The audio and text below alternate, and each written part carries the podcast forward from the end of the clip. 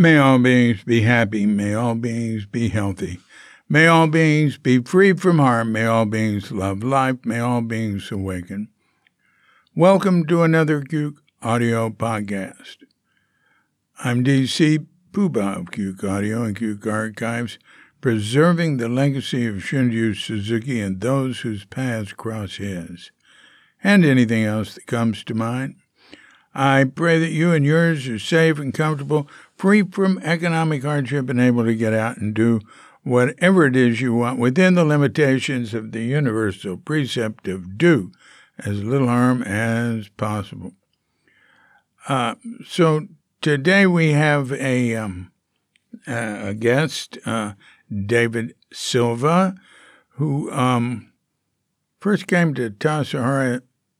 I figure 19 late 1950s, early 1960s with his parents.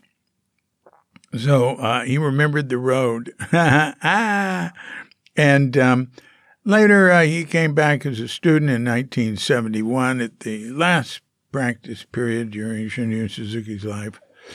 And um, anyway, uh, he's he's got uh, an interesting trajectory there. He um, he was the only really trained uh, firefighter.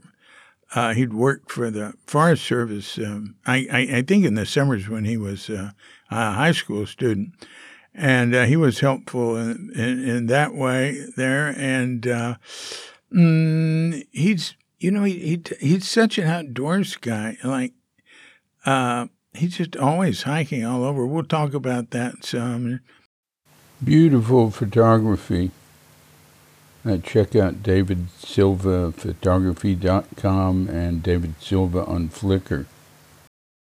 Anyway, so look, uh, as soon as we've had our pause to meditate, let's give him a call and uh, we'll see what happens. Listen, toward the end, I don't know what it is. There's some sort of sound. Either he's doing it and doesn't realize it or it's interference and I get rid of a lot of it, but I leave some of it at the end.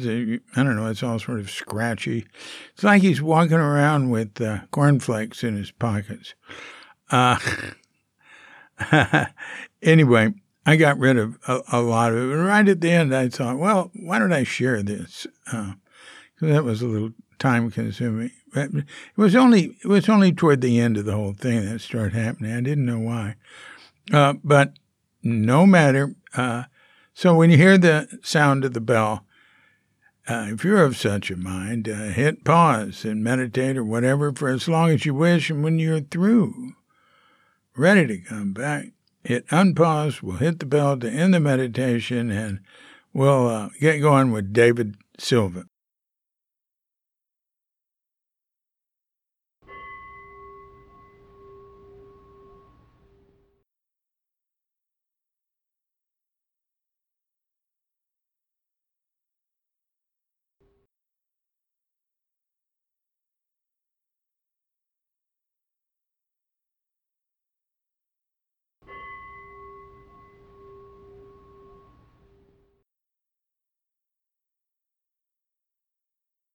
Hey, David.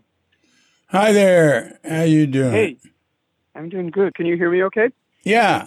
Yeah. Indeed. I'm never. Uh, I don't spend that time much time on my cell phone talking, so I'm never sure if it works. well, uh, you you've passed the test. Uh, so Thank you. yeah, yeah. So how you doing? I'm doing great. Yeah, how you doing? Yeah, me too. I'm excited to talk to you, David. Yeah, it's been a while. it has. It, it really has. Yes. Uh, I'm very impressed with your posts on Facebook. My gosh, man, you really spend a lot of time getting out into the wilderness and different places. You take great pictures. Um, Thanks. I appreciate that. I, I enjoy it. I, it's one of my great loves. Obviously, right. So, um, uh, so, so what are you up to right now? So, um, so Linda and I sort of uh, live in two places these days. Uh, we actually kind of live in three places, but we live in Oakland. That's where we've lived for. I've lived ever since I left Zen Center in the uh, late '80s, uh, and um, and then we bought a place up in Auburn, California, which is where I am right now. Uh, and for 15 years or so, we just rented it. We had one renter, and we rented it out. And then uh, one of those people's parents died, and so they went off to the East Coast to live in the house their parents left. And we sort of had to decide what we were going to do with this place. We'd originally bought it to retire, um, but when you plan that far ahead, you when it comes to the actual time, you doesn't always work out the way you think it was gonna. Yeah. And the house needed a lot of work, and we kind of debated. So first, we just decided to start repairing it a little bit. And in the process of doing that, we kind of remodeled it more than I thought we were going to personally. Um, mm-hmm. and after we did that, we decided, well, let's just live in it for a while. And so now we actually you know, uh, spend a fair amount of time here. Um, so I tell I tell people we, we spend about a third of the time in Auburn, a third of the time in Oakland, and a third of the time on the road, which is basically camping and hiking, uh, visiting my 96 year old mother in Monterey, uh, seeing the grandkids, kind of thing. Wow, wow. Uh, so, uh, wh- where was the last place you went? Well, so currently I'm sitting actually on the the, the uh, deck at Auburn, and some loud mechanical noise is starting up. So let me know if that you can hear that, and I'll just move inside. So uh, all right, and I just just um, I can't hear it. I, yeah, let me good, let good, me see if I can hear it. Wait a minute. No, it's not picking it up. Great, glad to hear it. Um, we just came out of Tahoe National Forest where we just did a four day backpack trip. Uh, we just came out yesterday. Um, mm-hmm. And before that, we were here for a few days. And before that, we were in Auburn for, uh, in, Oakland, sorry, for probably about a week. And um, actually, during that week, I, I saw uh, Rick Levine and uh, and Fran Francis during that week. Oh, they yeah. A, yeah. They had a p- political uh, fundraiser at their house that we went to. Oh. Um, and going back further than that, I can't remember where I've been. Yeah. yeah. well, I can uh, a little bit. Uh, you um, well, one thing is living in Auburn. You're you're much closer to the Sierras and uh, the Tahoe yeah. area and uh, um, all that. Sterling Bunnell uh, got a place there and lived there for years. Uh, uh-huh. Yeah, you know, and he was uh, a real nature man. I, I, first heard the word ecology from him back in uh, 67 at Tassajara. Um, yeah. Yeah. He lived up, up here, huh? Yeah, he had a home. He lived with his wife uh, after Kathy Bunnell, uh, his wife, m- maybe Diane. It's been a while and uh, yeah. you know uh, they had some kids, and uh, uh, he he th- he bought a house with a swimming pool, so uh, he could turn it into a I don't know. I think it was, it was shrimp and who knows what he had in there. Well, you right. you wouldn't want to go swimming. He probably did, but and then he was having everybody. Uh, uh, uh, use uh, the toilet in a, a bathtub in the garage and it was composting it and using uh, worms uh, to compost it. And it was like, and he picked up a big handful, put it right in my face. He said, "See, it smells sweet." And he had a, a falcon that went hunting for him there and in Oakland. Anyway, enough about Sterling. Uh, I the the little bit I remember of him is he was a very unusual character. Oh yeah, he was something. My God. Uh, what, what, what, oh, oh, did he, was he a practicing uh, student at Zen Center, or was he just one of those interesting people that was attracted to Zen Center? Somewhere between the two. Got it. Uh, I think he, he, he knew Zen Center through Yvonne. Uh, uh, there's uh, an interview with him on Cuke.com. Uh, Yeah, yeah. you know, he had trouble sitting, but uh, he, uh, you know, um, um, the, um, you know, if if you go to his page on Cuke.com, it also links to uh, uh, things he's written and stuff. Um, Uh, um, he thank- wrote for thanks, this, sir. huh?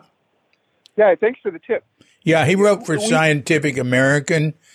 Uh, he he wrote a pretty well known article on the what were they called those fish in Death Valley, uh, that you know that live in the very very salty water that's coming down Oh, that I- creek. Yeah, I, I just Pupfish. visited those. I, I yeah, Yeah. Puff. I, I was Pupfish, just, yeah. I, I was just there this spring actually in Death Valley and and visited those very fish. Yeah, yeah, I've I've been there a few times. Uh, yeah, it's neat, and they they have the the Forest Service or the Park Service has the little uh, wooden walkways where you can Yeah, go up very that creek. very, very quaint, very cute. Those walkways. Yeah, yeah, that's cool.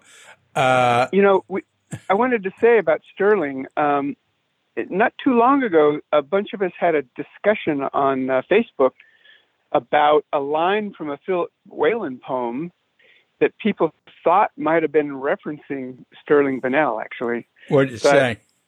Well, I, it's I cannot remember. That's that's going to be impossible. Uh, send me but an we were- email. Send me an email. Yeah, I, I I might need to be able to find it again. But yes, I will.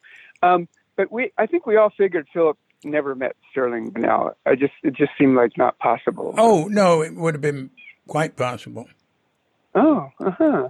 Yeah. Is it, Uh, okay, okay. I, I'll make a note to that. I don't even remember how it all arose. Whether I started the discussion, wherever I found the quote, I don't know. But I'm going to make a note and I'll see what I can find. Yeah, um, and I can dig up some stuff. There's some things coming to mind. People uh, Sterling knew. Um, uh, you know, it's possible. Anyway, yeah, it's cool. All right, that was a little aside there. Oh, so hey, so you can't remember where else you've been? You were in Alaska. You were in the Alaskan Oh, wilderness. Oh, That- and oh, that that's was right. Thanks, thanks. that was recently. yeah, that was very recent, actually.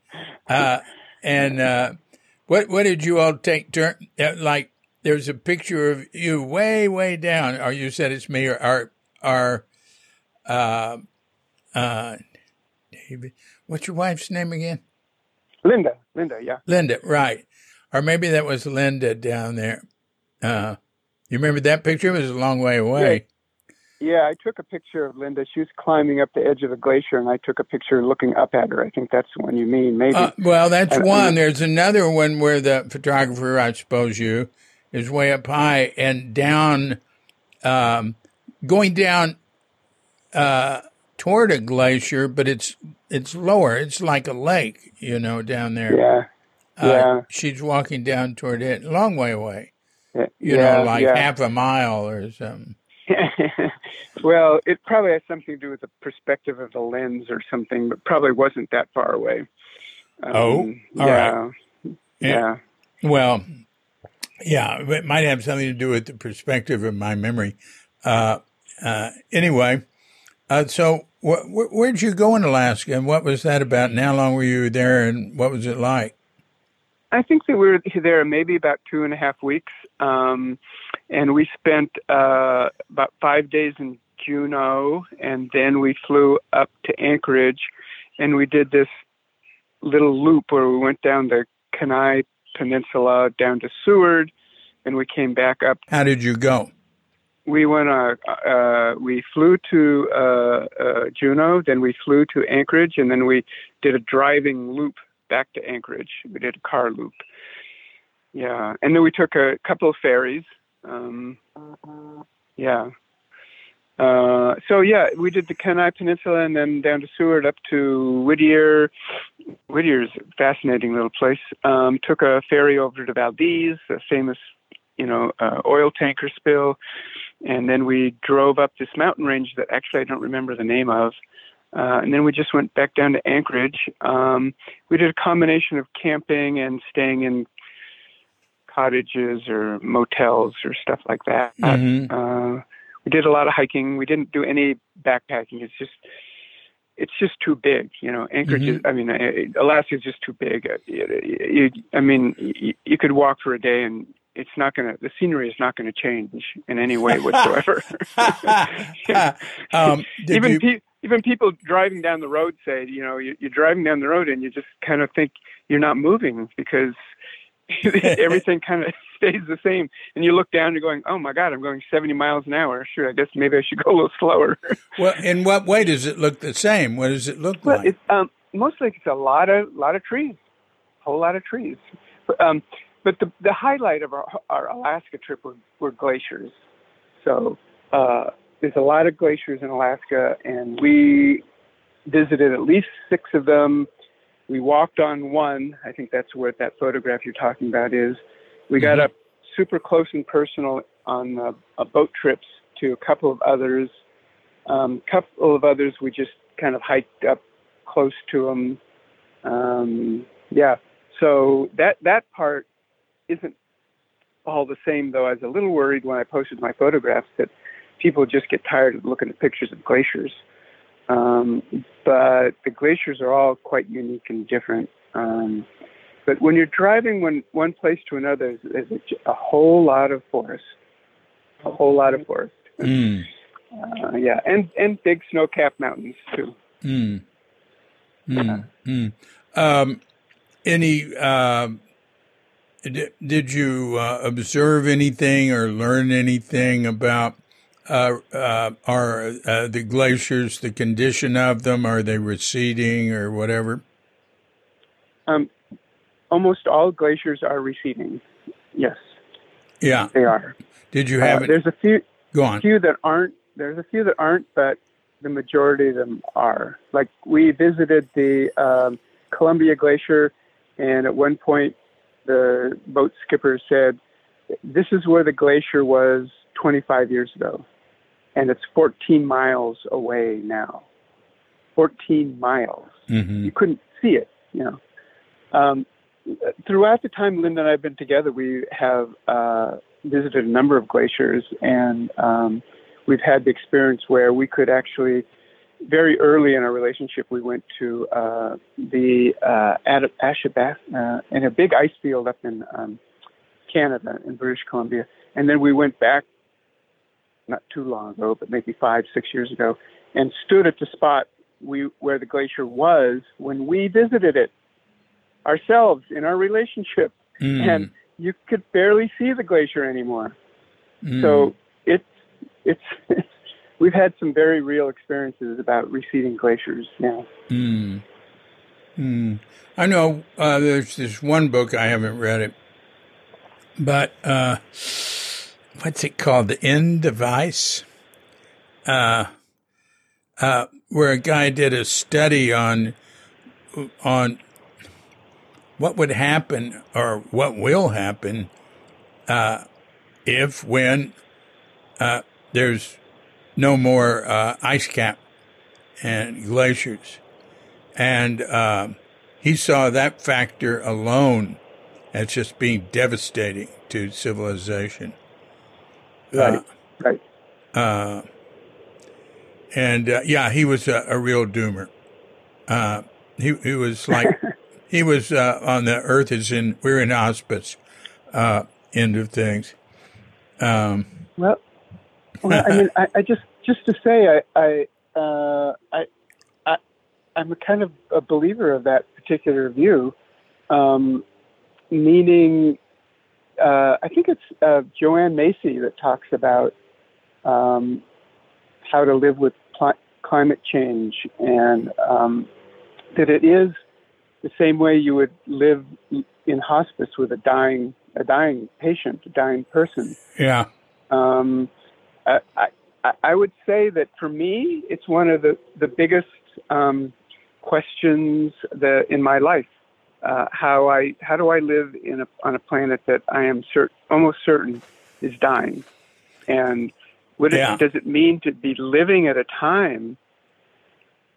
Because you know the, the generation, the time I grew up in, um, when we had in, you know, Earth Day came into effect, ecology came into effect, and there was so much optimism about saving the world. Right. Uh, and then to know that uh, it, it's probably not possible to save the world, actually, and it's it is. We I think we humans how to live with the fact that humans are the most destructive force on the planet in in in geological time since the ice age that humans are going to be are the ruin of the planet it's it's a fascinating time to live since the ice age i think that's an overly uh, uh, uh, uh what would you say? Kind uh, uh, appraisal of it. Uh, I'd say I'd say since the uh, I'd say in all history. Because right.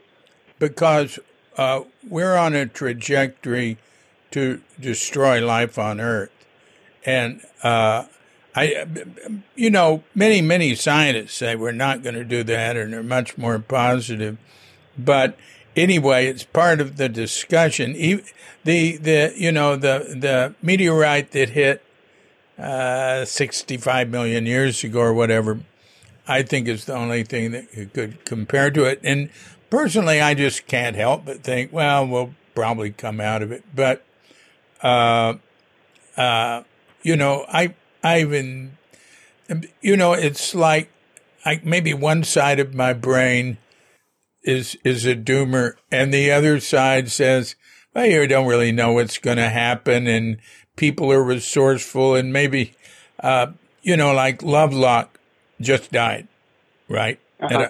A, on his 103rd birthday, like uh-huh. five days ago or something.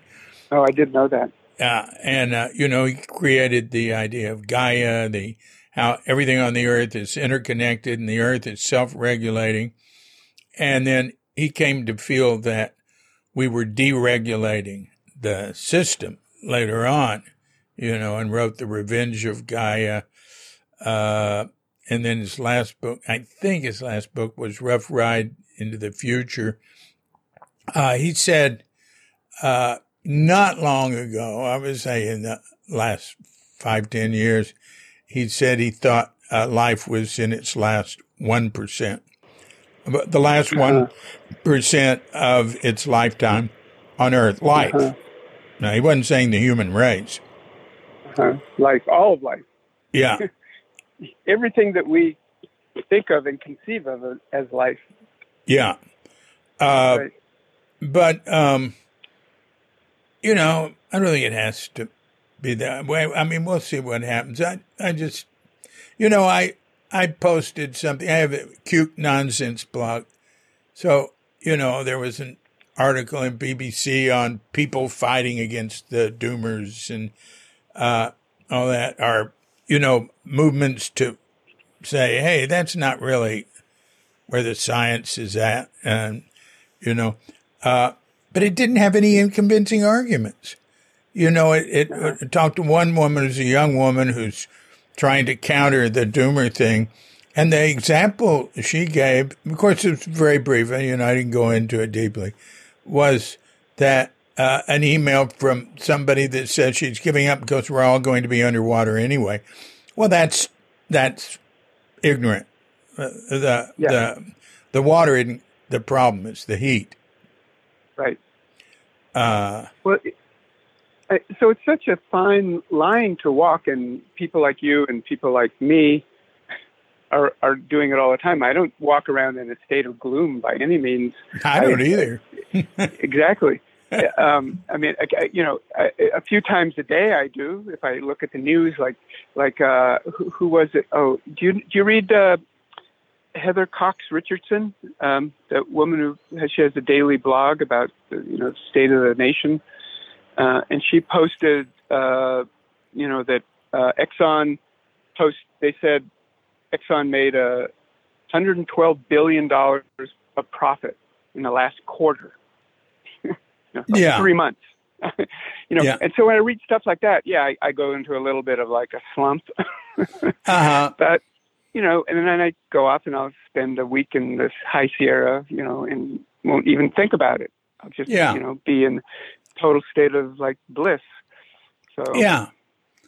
Um, you know, I think having a sense of there being a bigger picture, uh, that, uh, you know, like, uh, uh, like looking at it from a Hindu point of view, you know, uh, or I don't know, many points of view, you'd say, well, planets come and go. Our life on planets comes and goes, just like people Yeah. are born and die. We're part of an enormous picture that, uh, uh, you know, to me, Lovelock's thing about the Earth being an interconnected, self-regulating being, I, I think the whole universe is, right, you know, and right, even that is probably, of course, that's very limited because we're just completely ignorant. We don't know anything, and we can't. You know, we haven't. uh, and so, basically, I feel we're all in ultimately in good hands. I mean, it's sad to see the Earth dying and everything, but I see these um, like serious. Uh, like more like new age doomer stuff talking about sadness, living with grief. I don't have any of that. Uh, Mhm. uh, but you know, I've been into that the world is the human race is committing suicide since uh, uh, the seventies. Actually, in high school, I can go back to things. I've I've always sort of seen that. I mean, Rachel Carlson's uh, the uh, Rachel Rachel Carson's the Silent Spring came out. God, I can't even remember sixties, um, right, and uh, you know people attacked her. The thing about the oil companies, uh, you know, hiring very very good PR people to create uh, climate change denial and all that and they've been very successful at it. Uh, and uh, you know, that a, a lot of that to me it has to do with the sort of inertia of uh, the money system. I see the mo- money system as being like uh, artificial uh, life form. Uh, Yeah. That and and there's nobody in charge. Uh, it's sort of out of control, and so it will do anything to keep alive and to grow, to keep growing. And, um, uh, well, anyway, uh, you sort of see where I, am coming I, from. I'm, I'm, yeah, yeah, exactly. and we could get things could get pretty dismal if we keep doing that. So I'm, I'm right with you. I mean, um, obviously the politicians are bought off by the money machine, and the Supreme Court now is totally in, you know, on the side of the money machine. And uh, we've actually said it way back in the '60s, you know, that capitalism makes money God, and it, it gets anything it wants. So Yeah. it just keeps going in. Yeah, keep- it doesn't have to. I'd say capitalism, the way it's structured, uh, especially in America. But, um, Right.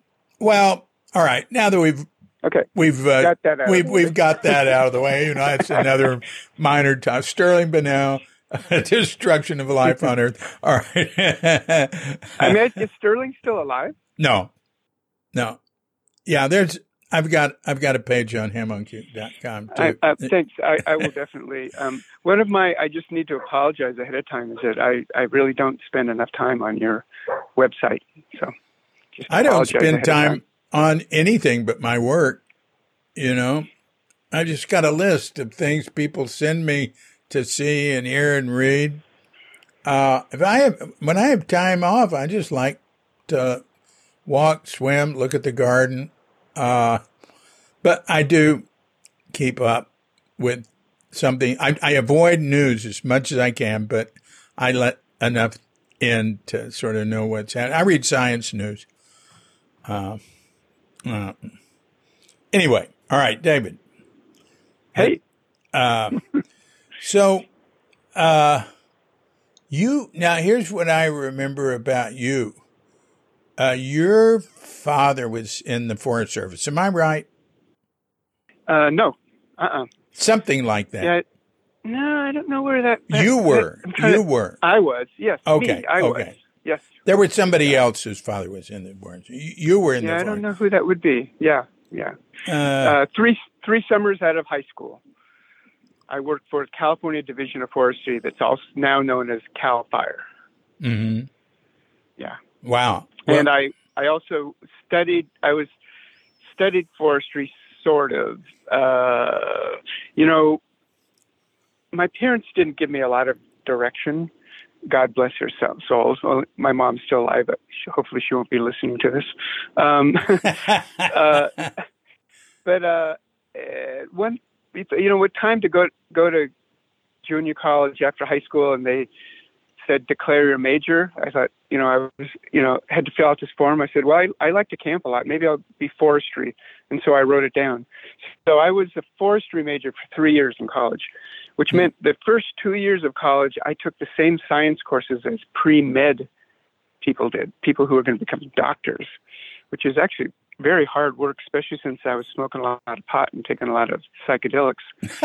Uh, and, and then I went up to Humboldt State and I did real forestry for like a year. And then I dropped out and then I uh, actually started sitting zazen.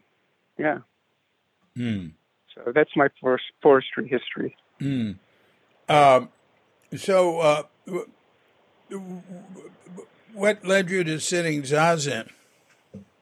Um, you know, uh, I'd, you know, probably most likely been reading some kind of Buddhist type stuff. Um, definitely, you know, all of us that came out of the Eris were reading Alan Watts. Um, and who knows, who knows what else. Um, and, uh, and then I, uh, we spent the summer, um, picking crops up in Oregon. Came back down to Monterey. Doing what in Oregon? Uh, picking crops. Oh, wow. Uh, yeah, yeah. Uh, uh, beans and pears. and, and wait a minute, how old were you then? I was 20. So you were out of high school, you were in college. Uh, maybe 20, no, 21, 22, 22 maybe. Eh, 21, somewhere around there. hmm Yeah. I was born in 1949, so we could do the math. Yeah. Um, yeah, and so uh, came down to Monterey, visited friends, and this friend of mine, uh, Steve Fox, um, he we used to just do a lot of stuff with him, you know, a lot of playful stuff. Go down Big Sur. This is When you say we, actually- who's we? Oh, uh, Margaret. So uh, Margaret uh, Walter, who I was married to, Oh. um, and uh, went went to Tassajara with actually. Hmm. Um, I forgot Yeah. that. I forgot that. her her father was in the forestry. Yes, he was a lifetime uh, lifetime in the California Division of Forestry. Her That's what. I'm thinking of. Yeah, yeah, yeah.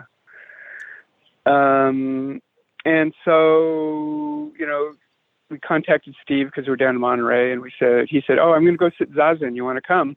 And we said, "Yeah, sure, whatever. You know, if that's what you're doing, we'll come along." And uh, he took us to Jean Ross's little apartment in Carmel. Yeah. Yeah, yeah. Ah, that's great. the rest, the rest is history. Yeah. So yeah, Jean, early Suzuki student, very early. Yeah, More more than very early, like from the very first. yeah, Uh, like could have been the first week he arrived in America. Uh, had a Zendo there in Carmel. Yeah. yeah, yeah. Yeah, she met Suzuki Roshi through um, what's now CIIS, but I, it was called the Institute of Asian Studies. Maybe. No, American Academy of Asian Studies. Uh, thanks, and a teacher there, uh, Kazumitsu Kato, uh, Yeah. who was the priest taking care of Zen Center when Suzuki Rise. Kato took him there to a class. That's it, and that's where Jean met him. Yeah, Yeah, yeah, with Betty, uh, yes, Betty Warren, and Della Goertz. that's right. Yeah, And the three of them were in the class, and he had everybody sit, and they were just sitting on the floor. and, uh, you know, he didn't say anything. He just said, showed him zazen, and he said, Well, I do that in the mornings. And they came. yeah. yeah. Um, There's so many vari- variations of that story, right? So many people heard that, you know, so many of the beats heard there was a, a Zen master in Japantown, and they all came knocking at the door, and he always that was always the famous line: "I sit zazen at five in the morning. that's right. Please come." That's right. Um, uh, I he I think um, uh, Bill McNeil actually came before any of them, but it was very early on. Some that's exactly how Bill McNeil uh, got there. He heard that, and and he was the the most. He was he was the the the, the you know the number one student for like the first 59 and 60 first two years Uh-huh. uh, and you know and uh, then his then you know other things happen uh, so you started sitting with jean and uh, Yeah, so and what- how did the um and did, did you start living there or uh, living where? in monterey Oh yeah, yeah. I, I, uh, I don't know. I mean, it's really too long ago to remember how things actually happened. You know, like how, how did how did I get from A to B or B to C? You know, that that, that liminal space that connects actual events. One n- really knows how, but somehow. Um, uh, I guess I decided to uh, drop out of uh, college, which wasn't doing a whole lot for me, and um, I worked in a sports coat factory in Monterey, right there by the airport, oh and saved up saved up some money. And uh, Margaret and I both went to Tassajara. You know, we did things so fast in those days. So I don't, you know, I don't. I probably sat with Jean one year before I actually went to Tassajara, which means I applied for Tassajara even before that. So to say that I was green would be an understatement. and so when did you first go to Tassajara? So first time I think I ever was at Tassajara was sometime maybe in grade school. Oh goodness! my, my father my father uh, drove us all down that road god knows how because we had really bad cars really bad cars You're And, talking in the uh, fifties. uh yeah yeah could have been early 60s i i don't know So when the year. Owned it, most likely. yeah yeah Yeah. Uh, and most likely our car overheated, and uh, they probably gave us some water and turned us around and said goodbye, and we were gone. That's probably the first time I actually visited Tassajara. Hmm. Um, the ne- the next time was probably um, going into the hot tubs late at night. Oh, where Steve sneaking in. Exactly. The, the guy I just mentioned that took us to sit zazen, he he was a real hot springs fanatic. So we would go down to Esalen in the middle of the night. We would go down to Tassar in the middle of the night, and um, we were super quiet, super respectful. Everything we did we did nothing raucous or anything like that. We just soaked in the tubs. Yeah. Uh, Yeah, ne- people were caught. good. People were good who did that. There was there was Yeah. really I can't remember any abuse. Incidentally, uh, when I was living out there studying Japanese, I did that. Oh, cool. That's when you were a student already. oh yeah, I'd been Oh yeah. that was 69 and and uh, Yeah. I've been living there since uh, uh, winter of 67. Yeah, and and you were sitting with Jean at No. that time. No. Oh, Oh. yeah, when I was out I there, yeah, I would go sit with Yeah, Jean. were. That's true. You Uh, did. Yeah. Yeah. Um, yeah. Yeah. Um, indeed. So uh, the next time I went to Tassajara was the summer of '71. Uh, Margaret and I went probably for a long weekend and just were guest students for maybe two or three days. hmm What do you remember about it? Um, I remember I was in the kitchen washing dishes, and I was asking about like how should I do it? Should I, you know? And it was sort of like it doesn't matter, don't worry about it. it's just that, that's the one thing really stood out. Was, I mean, I had I had worked a, as a professional dishwasher myself, so I knew there was right ways to wash dishes, but they were very laissez-faire about how clean the dishes were. Um, mm, well, I think yeah, that has I, to do with who you talk to. Yeah, right, right. You know. You could have talked to somebody else who was, uh, you know, just very particular. You know. Yeah. uh, but um, that, that's probably all I remember about that. Oh, no, that was no, that was after. So the next time I went to Tassajara was um, late that summer. Um, and um, this has always been. Uh, by the way, I I, I did uh, read my the interview you did you did with me eight years ago uh, today to refresh eight my years memory. ago. Yeah. No, no. You inter- yeah. Oh, okay. Oh, yeah. It had to be longer than that. It was more yeah. like twenty years yeah. ago. Yeah. Yeah. Okay. um, anyway, uh, we went down at the end of the summer for reasons I have no idea. Instead of and set Tangaryo, instead of going, you know, at the very beginning of the practice period, sitting Tangaryo with everybody else. Um, and I don't have no idea how that happened, like how that that decision get made. Yeah, but it's what we did. So just Margaret and I sat Tangaryo all by ourselves. Um, you know what? And so that so that's next time. That's, so that's my first actual real contact with Zen Center. Actually, at that point, I set zazen maybe three times a week in Jean's living room. No kyosaku, no oryoki, no Buddha drum, no no uh, massive, you know, ritual, no sessions, no nothing. All we ever did was chant the Heart Sutra. That's it. Yeah. So, yeah. Um, well, that's what she was used to.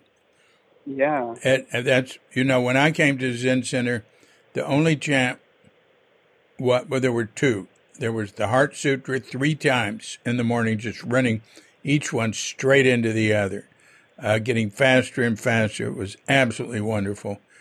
Uh, that was morning service. And uh, uh during a session or something, there'd be a, I guess, afternoon, evening one. I, I can't remember. Uh, but uh, then we chanted the the robe chant at the end of zazen, and nobody knew what it meant. Daizage Dabuku, you know. Yeah. that was it. I loved it, and yeah. I yeah. I still think uh, you know, that was the high point of chanting for me. Right, right. Just right, keep right. adding things, you know. Yeah. And uh, things with a lot of words you got to think about and stuff. uh, yeah, yeah. Um, did you uh, run into Suzuki Roshi at any point? So, uh, David, I only saw Suzuki Roshi once in my life. Yeah. And that was at the mountain seat ceremony.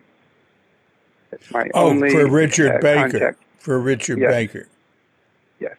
Well, there you are. That was transmission of mind to mind.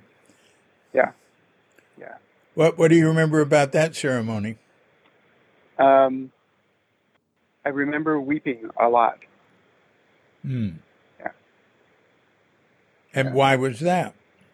I have no idea and even then, even then, I couldn't say why because I I wasn't then and never have been uh, a person to weep, mm. um, except. Um, so, I've had it, it, it's it's happened twice before to me, and both times were in in the in the presence of, of teachers and teaching. Uh-huh. So I think we have talked before about um, my year of chemo. I would uh, went to a couple of different uh, spiritual people. Uh, one is a woman named Gangaji, and the other was a guy named Adyashanti. Oh yeah, I'm uh, I'm familiar with both of them. Yeah, we've talked about them before. In the oh, you were yeah yeah. We'll get we'll get into that. Go on, keep going. Yeah.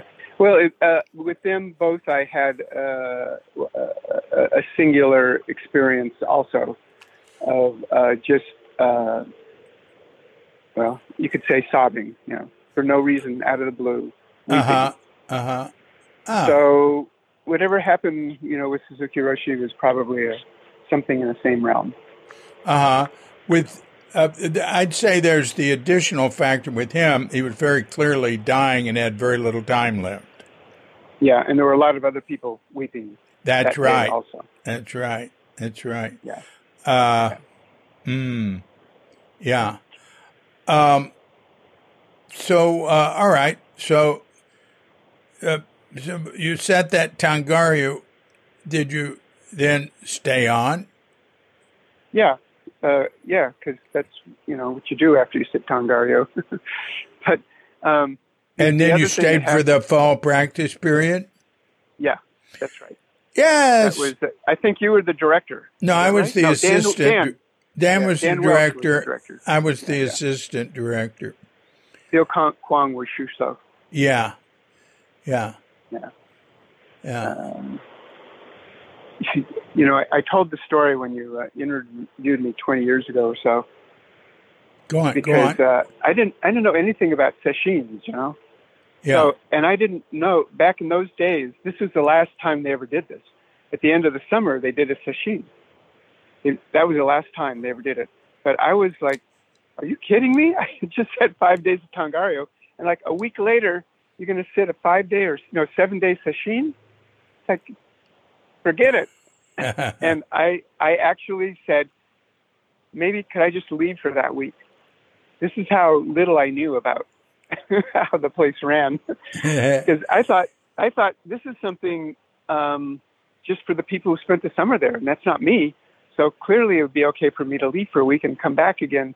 But no, that was not like okay. They weren't going to do that. So that was rough. That was rough. But um, the good news is that um, they assigned Dan Welch to keep an eye on me, Is that right? and so yeah, and so I got to I got to have this, you know, I got to meet Dan and have a really great experience with him, and I worked with him um, every every work period. We worked together up at the uh, gatehouse, uh, the old old gatehouse. Uh, um, we were doing some stonework up there, Mm. and that was that was so super. That uh, you know, all of a sudden I got to have this wonderful experience with him. Uh, he might have assigned himself to do that with you, unless you know differently. That's what I. I, have no think. idea. Yeah, Doesn't yeah, sound no, like- I don't know. that. Uh, that I don't. I don't remember people being assigned to help people. That's, that's Dan. Dan's very thoughtful, attentive, and uh, uh, paid attention to you. Yeah. Yeah. Yeah. Well, it, it, it warmed me, warmed my heart to Dan Welch very much so, and I always, I still feel quite wonderful about him. Mm. Uh, uh, do you know it, where where the heck he is? He, Santa he's a- Fe. yeah, I figured that's where he is. He has he's um he's a hard guy to find, right? He's not on the internet anywhere. Oh no, he didn't. you know, to get if somebody wants to get hold of Dan, I have to write him and ask if Right. he will. And uh, you know, he has a nice life there. Uh, he he's making pizzas. Uh, oh wow. Yeah, uh, I leave him alone too, but uh, he's Yeah. actually very friendly and everything's fine. Ch- uh, Chuck Hoy got together, who's Charles Hoy, uh, got together with him a couple of years ago. I connected them, and uh, uh, that, and that was really great. They had dinner, sent, sent me pictures, uh, but Dan sent me pictures of. Well, I told him, you know, his specialty there is making pizza, and not like tomato pizza. He didn't. He Oh, only sure. uses tomatoes for kids' pizzas, uh, Yeah.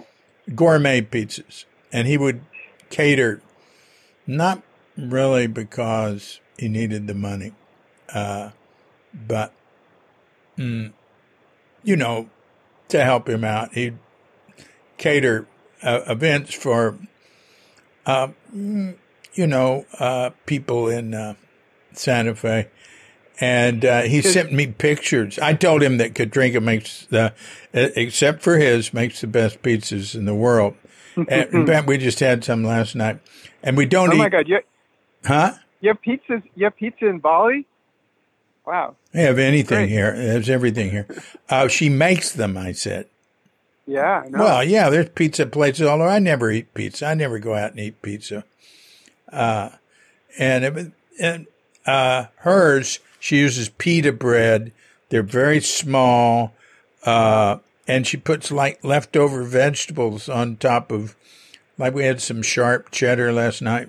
left- And then we, we have one each and we eat half of it and save the other half for lunch, uh, on the next day or the day after.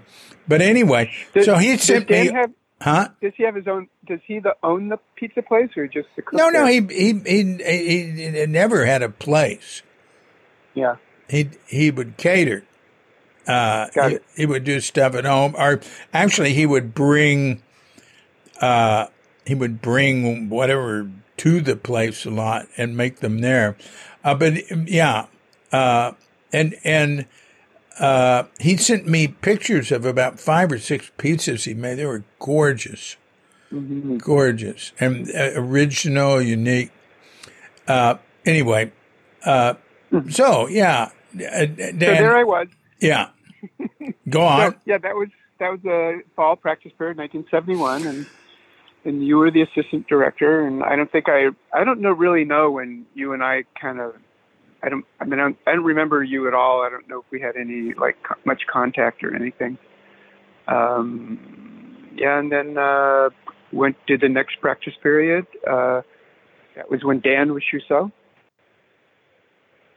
And uh, stayed on for the um, summer, and I think you were director then. I think you were the director No. that summer. No, No, sorry. Okay, too bad. that year I was, uh, oh, Mel, Mel. yeah, No? I was Mel was I was work leader in Yeah. the city. I didn't get back till Mel. seventy four. Yeah. Uh, No, it was. I remember now. It was Mel. Yeah. yeah, So I don't really know when our paths crossed exactly. yeah. I re- I certainly remember you.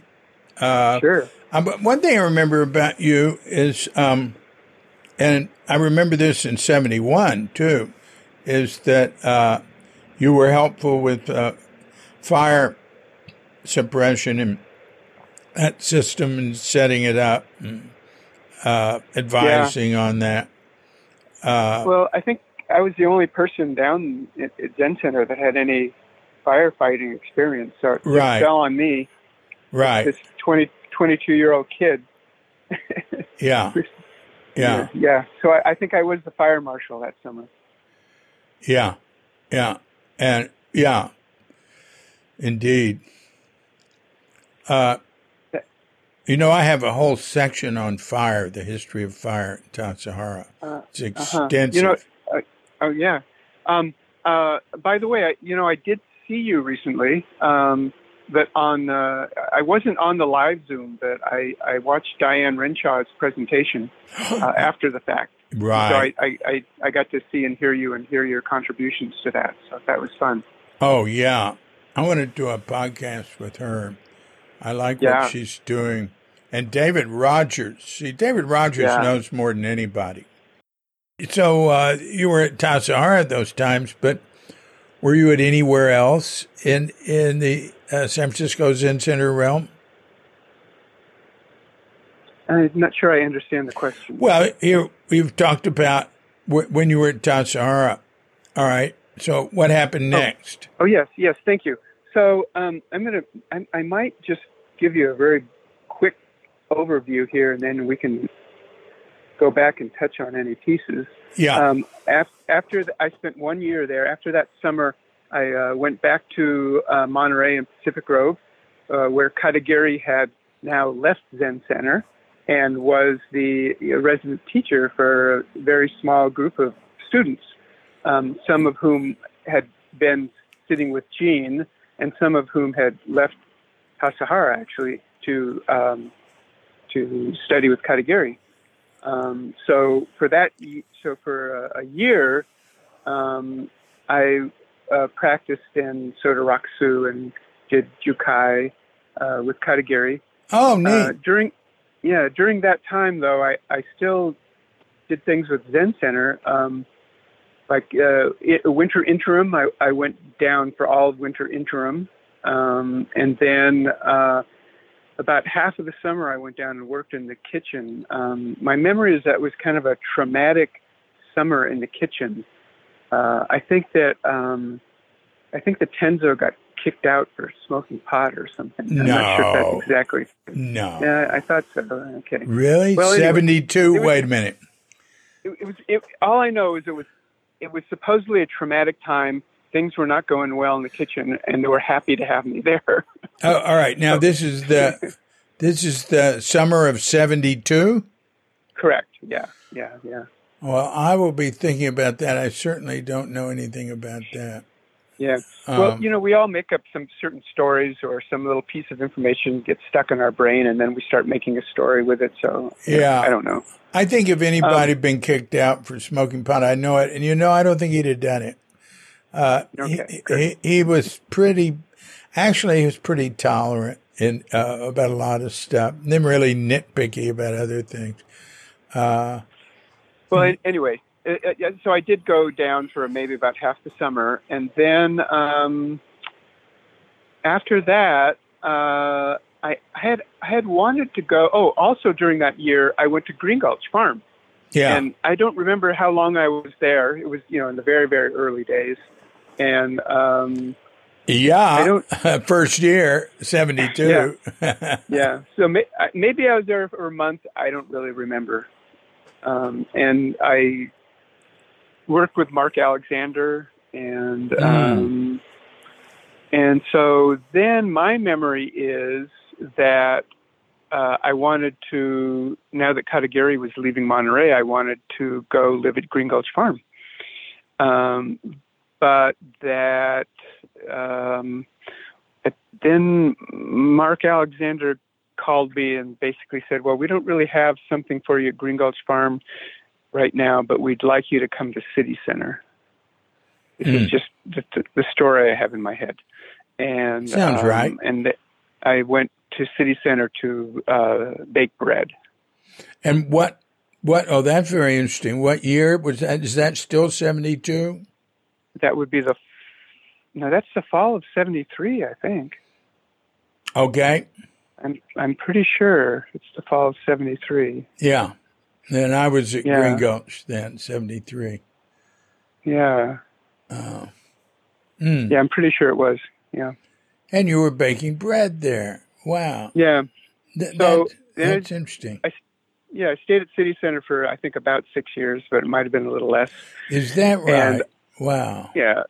So And I wait a minute. uh, Are you are you Yeah. with are you still with uh, Margaret? Was that her name? Margaret? no, Margaret left. Margaret left, uh, and I uh, broke up at Tassajara.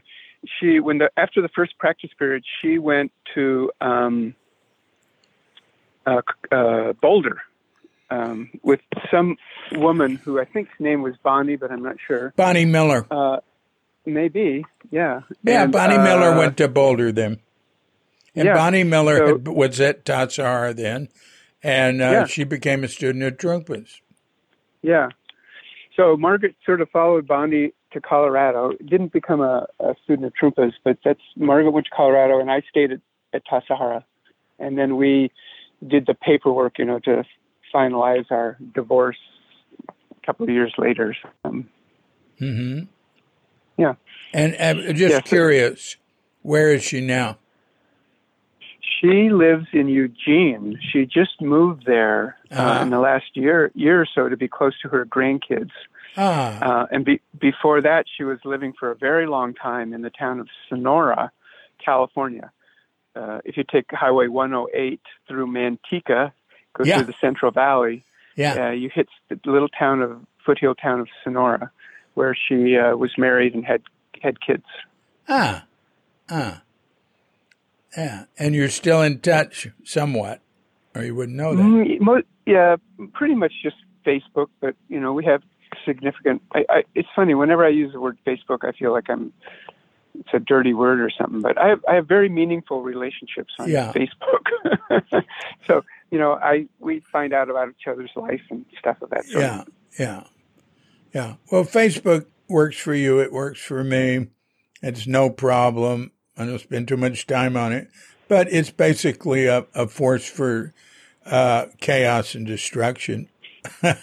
right, and at, at the at the wor- at the least distraction. Yeah, at the least. Now, there've been a lot of lot of terrible things happen.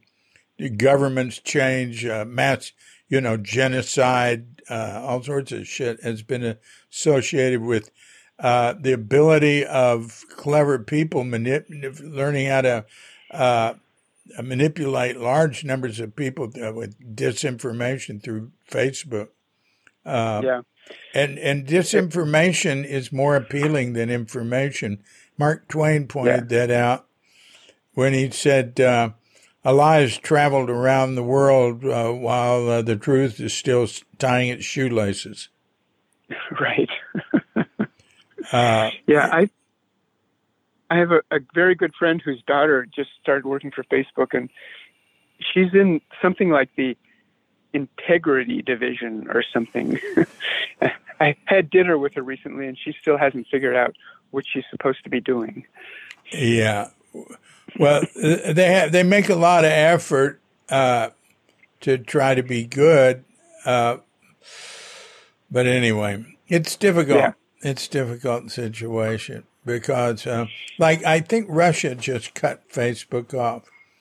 And I can certainly understand why they, you know, they don't they don't want it because it could undermine Putin with, uh, you know, uh, maybe not with disinformation, but with real information on what's happening in Ukraine. Uh, but right. anyway, um, so, so, um, so so I went to Zen Center, and no, I was by myself, um, and uh, so I was a, I was a baker, and then I became the buyer slash purchasing agent. I I took that job over from Bruce McAllister. Ah. Uh, and I was Bill Lane was the treasurer, I believe, at that time. And um, I did that for maybe a year or so, and then I was Fukuten. Um, the assistant cook, right? Yeah, right. And then or the I assistant went, head cook, right? I always thought of it just assistant cook. Nancy Sheldon was the Tenzo at the time. Wait, uh, Fukuten is the assistant to the Tenzo. Yeah, assistant to the cook. Yeah. Yeah. Right. Yeah. Right. Exactly. So not the assistant cook, the assistant to the cook. Yeah. Yeah.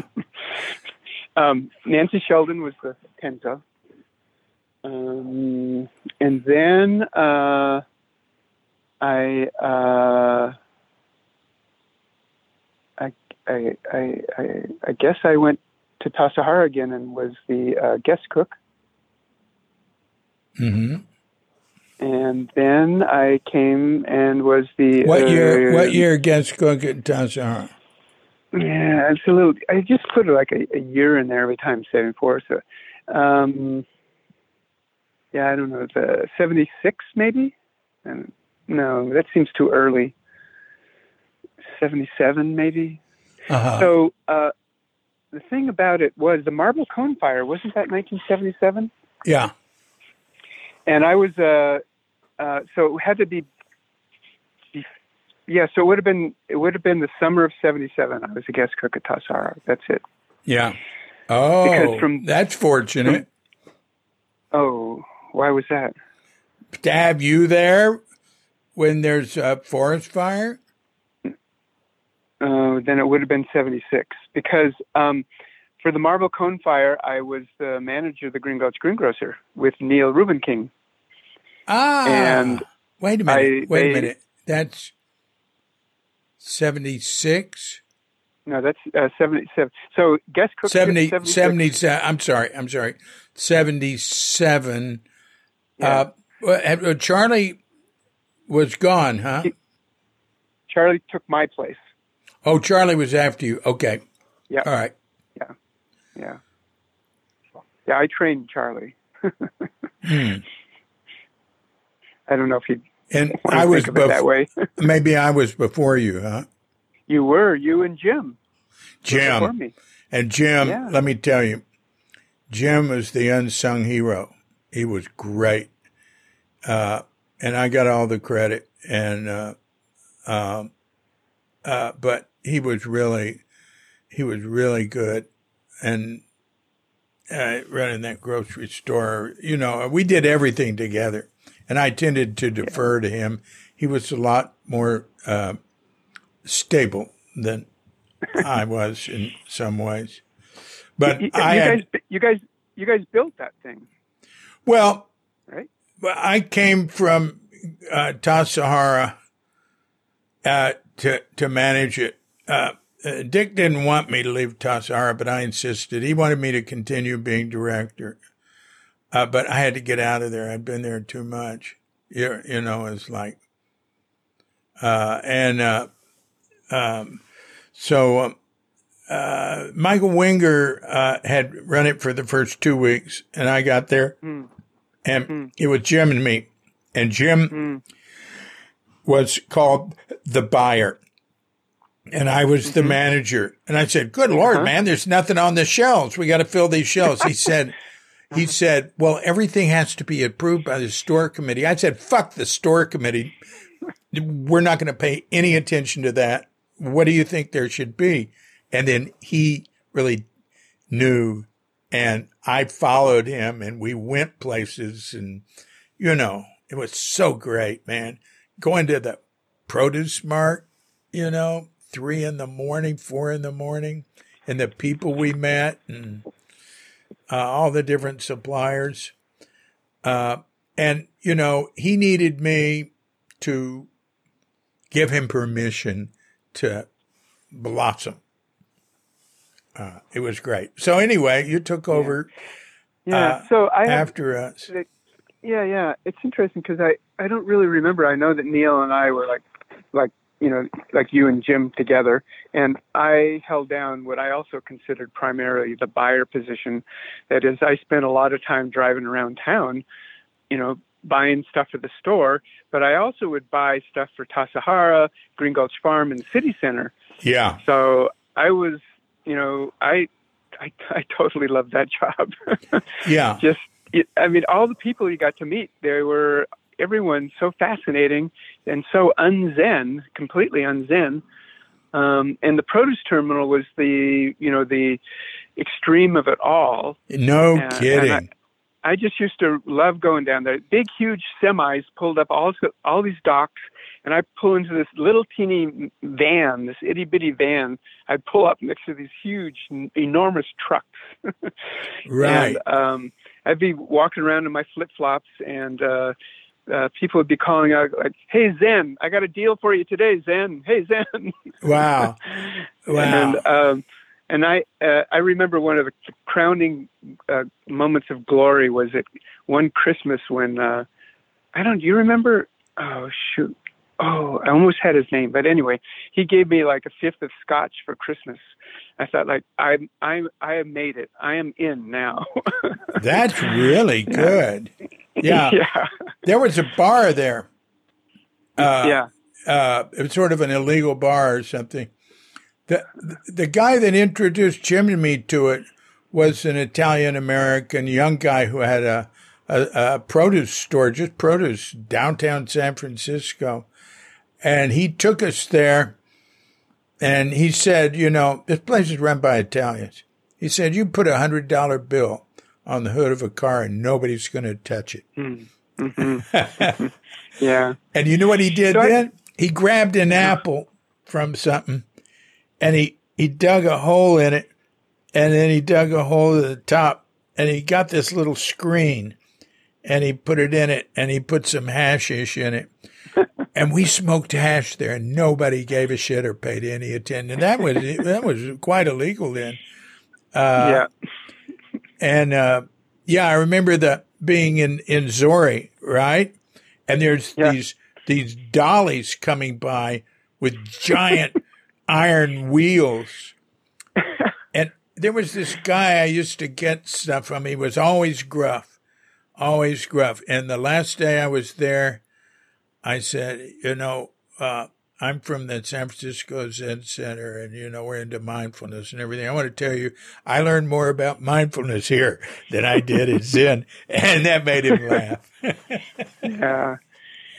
So it's funny. Uh, historically, I don't really remember who showed me the ropes on that grocery store. You know, I mean, I don't remember anyone taking me around like Jim or he, he must have taken me around and introduced me to everybody Yeah, or something like that. I just don't remember it. Yeah. Yeah, yeah, So I'm really glad I got that. I guess I, I guess it was Neil uh, Rubenking was left to kind of mind the store while I was about galvanizing about town, town buying everything that I needed to buy, and I, I'm really glad of the two jobs. That's the one I got. I I just so happy I got that one. yeah. Uh, Do you remember uh, uh, Diane Goldschlag then? Now Diane, uh, she would Oh, buy, sure. she, she would buy her for the for the city center. Uh huh. Yeah. Well, I'm sure that we interfaced quite a bit. I mean, I, I of course know Diane, but I can't remember like when did I meet her or how did I know her. There's so many people at Zen Center. I don't actually have the specifics down. Like, what was our relationship exactly, or how did I know this person exactly? Yeah, So Diane, Diane falls into that category. yeah. I mean, I remember her very well, and I don't remember the particulars. Mm. Mm. Yeah. Um, that was uh, when we we uh, split up. Uh, when I left the grocery store, it's sort of part of it. Uh, we, we were taking a break, Uh-huh. But uh, so it was all amicable and everything. But we never got back Sure. together. Uh, I, I think I was at Green Gulch for some reason. Is it possible when, when Clay was born? 73, What- what October. Oh, No, no, yeah, no. Clay Kelly Kelly, not Clay Kelly, Kelly, ma- yeah, Kelly. Kelly, Uh, yeah, yeah. October 4th, 1973, uh, above the kitchen in that room. Um, Yeah, what was I doing there? Because well, I went. I as far as I remember, I moved to Page Street in November of '73, to the best of my memory. But I don't know what was I doing at Green Gulch when when Kelly was born. But I have a memory of being there, and Huh. I have a memory of going out going out and having drinks with you afterwards. I Ah. don't know. I don't know if that's true or not. oh, that very well See? could be. Yeah. Yeah. Although I pretty much had to uh, staying there. Uh, you mean maybe going down to the Pelican Inn? Something like yeah. I don't remember where we went. Yeah. Yeah. Yeah. Yeah. Uh, yeah. During the birth, I uh, I was like uh, Diane's slave. Uh, I- Uh-huh. and you know, putting pressure on her back, and she was just giving orders, do this, do that. I couldn't, I couldn't get up to pee. I don't. I think it's the longest I went in my life without peeing. It went on hour after hour, and uh, I couldn't, you know, and you know, I was totally. Uh, it was like altered state of mind, and she was too. Different types, uh, and uh, yeah, that was great experience. Loved it. Hmm. So So, Dave, do we have to think of our audience a little bit here? We've been talking for quite a while. no, Okay, no, just thought I'd check in. no, doesn't matter. Uh, so wait a minute. So, um, well, so there you are. You're in the grocery store. What's next? Um, so the next big jump is basically I, I leave Zen Center. Yeah, so that would have been about 1979 or something of that sort. Uh, so, Um, um, uh, what? Why'd you do that? Yeah, it's it's all a little cloudy, Uh huh. and there might there might be parts that I don't exactly want to go into on the air, so to speak. right, right, right. but the but the the largest motivation was I um I I, I saw this was not going to be my life. I was I just I might have been just turning thirty. Uh, I could see I wasn't going to stay with Zen Center. I wasn't going to become a priest. Um, uh, I should really seriously think of uh, what am I going to do, you know, when I grow up. Yeah. So that was that was you know the the big motivation. and what did you do? Um, I well, I did two things. Uh, I went back to school. I went to San Francisco State and started taking undergraduate courses so that I could move in the direction of getting a ma- um, master's degree in uh, counseling or psychology. Mhm. And I moved to Berkeley and uh, went to work in a, uh, a f- kind of French slash Russian slash vegetarian restaurant um, on uh, on College near what was it called? Ashby. Petrushka's. Hmm. Great, Yeah. great address. Uh, Yeah. So oh, what was it called? Petrushka's. Etrushkas. uh, Petrushkas. Petrushkas. It's Russian. Oh. Petrushkas. I, I can't spell it for you. Sorry. no, that's But good. It's yeah, Petrushkas. It's a Russian word. Yeah. Um, and it was owned by three women. Uh, and um, uh, so I was trying to figure out what I was going to like do now. I needed to find a job or something like that. Uh, and on the bulletin board there in that little hallway by the bathrooms at Page Street, there was a little sign that said "Looking for a Zen cook," and I said, "Well, that's me." so I called them up, and so these th- the three women started this restaurant, and one of them was a student of uh, Mel's at the Berkeley Zen Center, hmm and she was the one of the three of them. She was the one more in charge with the kitchen, and she really idealized uh, Zen students, and cooking, anything Zen. And so I fit the bill for someone who had actually worked in a Zen Center kitchen. So Yeah. I I went to work there actually. Did, wait a minute. Was this Petrushkas? Yeah, Petrushka's. I went to work there. Oh, Yeah. wow. Yeah, yeah. Ah, and I, and then I, and I moved into this house that was the most amazing house um, up Claremont Canyon. I don't know if you can pic- picture Claremont Canyon. yeah, I can because Claremont- my sister lives up on the top there. Oh yeah, yeah. I used to play tennis with your sister. No kidding. Wow. Yes, yes, yeah. Wow. Uh, yeah, so uh, about halfway up the canyon, the entire left side of that canyon is East Bay Regional Park, and some of the right is like housing and stuff like that. There was there was and there's this house that sit on East Bay Regional Park land that belonged to East Bay Regional Park, and they rented it out. And um, these people that I met through Meg, Meg Goller, yeah. She knew one of the women who who who had gotten this house and they were looking for housemates and they needed some more housemates. And so meg told me about it. She said oh these people are looking for housemates. Why don't you go interview? And so i interviewed there and i i like to i like to tell a story. I think basically i came in as a you know it's a stunning place to live.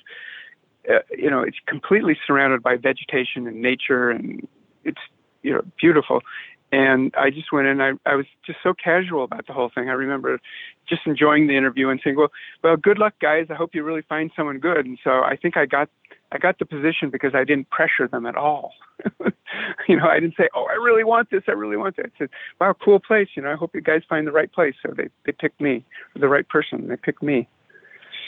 Good for yeah. them. So I, yeah, so I lived up there, and and uh, uh, met some really super great people and in fact, um, and and then and then Petrushka's was just down the hill. It was like five minutes down the hill or less. Um, and I met some people. Uh, this really great guy, uh, Doug Beaton, lived up there, and he worked in a halfway house in uh, Union City. And I was, you know, looking to go into the mental health field, so I started working uh, in the halfway house. Uh, that kind of was one of the transitions into my working in Uh huh. community mental health. Yeah. Hmm. Hmm.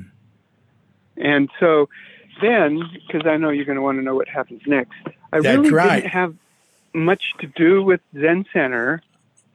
Uh, did did you kind of- ever have any involvement with the Berkeley uh, Zen Center? No, no, no. Um, one of the the women uh, who worked was worked with me at Petrushka's. She was a student at Berkeley uh, Zendo, and I I would occasionally go by, but most of my involvement in anything Zen became a little bit more on the social side from that point on. Yeah.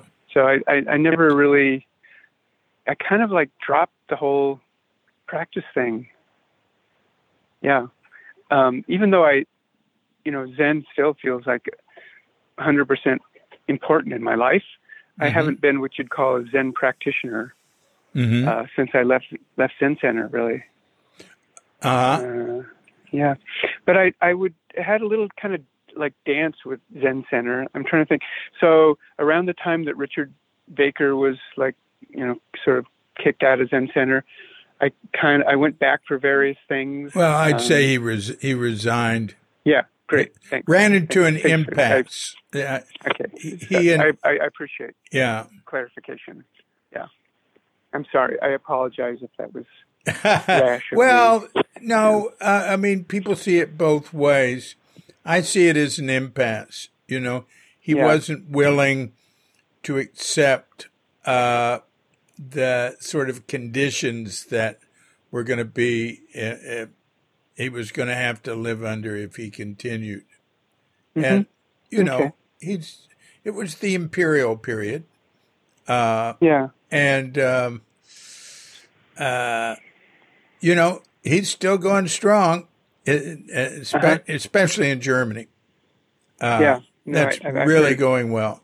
Uh, yeah, and he's it's uh, anyway. Um, so around that time, I, yeah. I, I, was in contact with people at Zen Center. I would I went to various meetings. Oh like goodness! Han, like Thich Nhat Hanh came and tried to do some kind of reconciliation, and oh, I was yeah. invited to that. And so I still had some peripheral contact, but I don't really know how it it got all, you know, how it actually played out. Um, um, you know, when uh, Norman Fischer was, did, you went to that thing at the Shadows, didn't you? Uh, yes. Yeah, yeah. So I got invited to that. I had like no idea why I got invited to that, but I I was. Oh. Even though I I wasn't like involved in Zen Center for a number of years. Well, that was for people who had been involved with Richard Baker for a number of years. Uh-huh. That wasn't yeah. that wasn't for Zen Center people per se. It uh-huh. was it, it, was uh, you know like what Thich Nhat Hanh wanted reconciliation. He really believed that was possible. And, you know, he asked me to, he thought I could spearhead the reconciliation.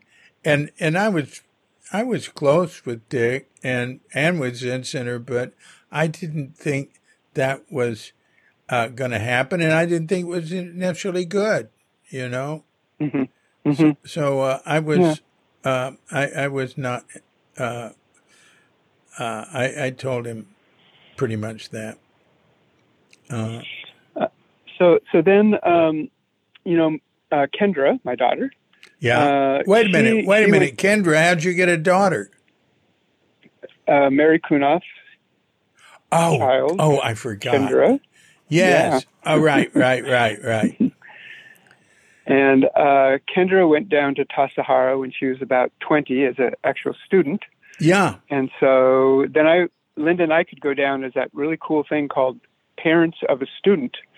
And so then I got to go back to Tassajara a little bit. That was fun. Oh, that's neat. That's yeah. Neat. Um, Wait a minute. Let's go back to the shadows. Yeah. Sure. How did? What did you think of that event? Uh, um, let's see. Uh, what to say? Uh, I, I, I enjoyed the thing thoroughly. Yeah. It went on uh, a couple of days. It, at least two, if not a little bit more. Yeah. I think, yeah. And um, it was in Nicasio. Yeah. I thought it was such a uh, uh, synchronistic name for an event like that, the Shadows. You know, no I mean, kidding. no kidding. Um, it, so it was really the first Zen Center reunion uh, I'd had since I left Zen Center. So in a way, ah. that's kind of what what it was for me. get, getting to see a whole bunch of people I hadn't seen for many years. Mm. Um, and I the the breakout groups are all uh, really rich. Um, and I, I don't think I had any investment whatsoever in any outcome. So, um, which is actually the story of my sort of life in Zen too. I never really had any investment in outcome. I just, you know, I, I did it because it seemed to be really the right thing to do.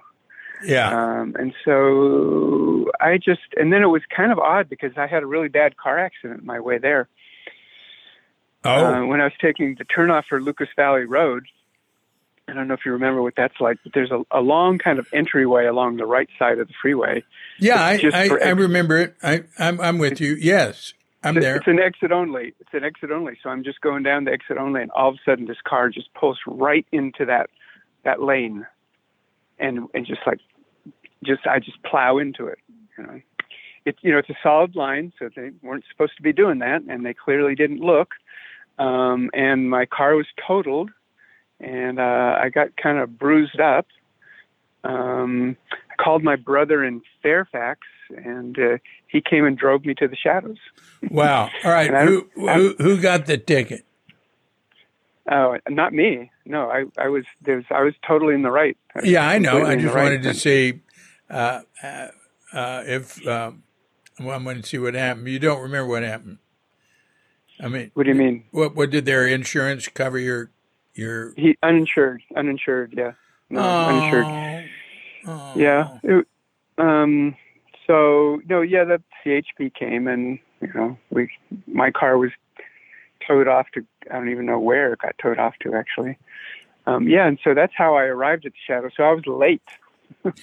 I missed all the I missed all the orientation or and everything that kind of set the set the stage for the whole thing. Uh-huh.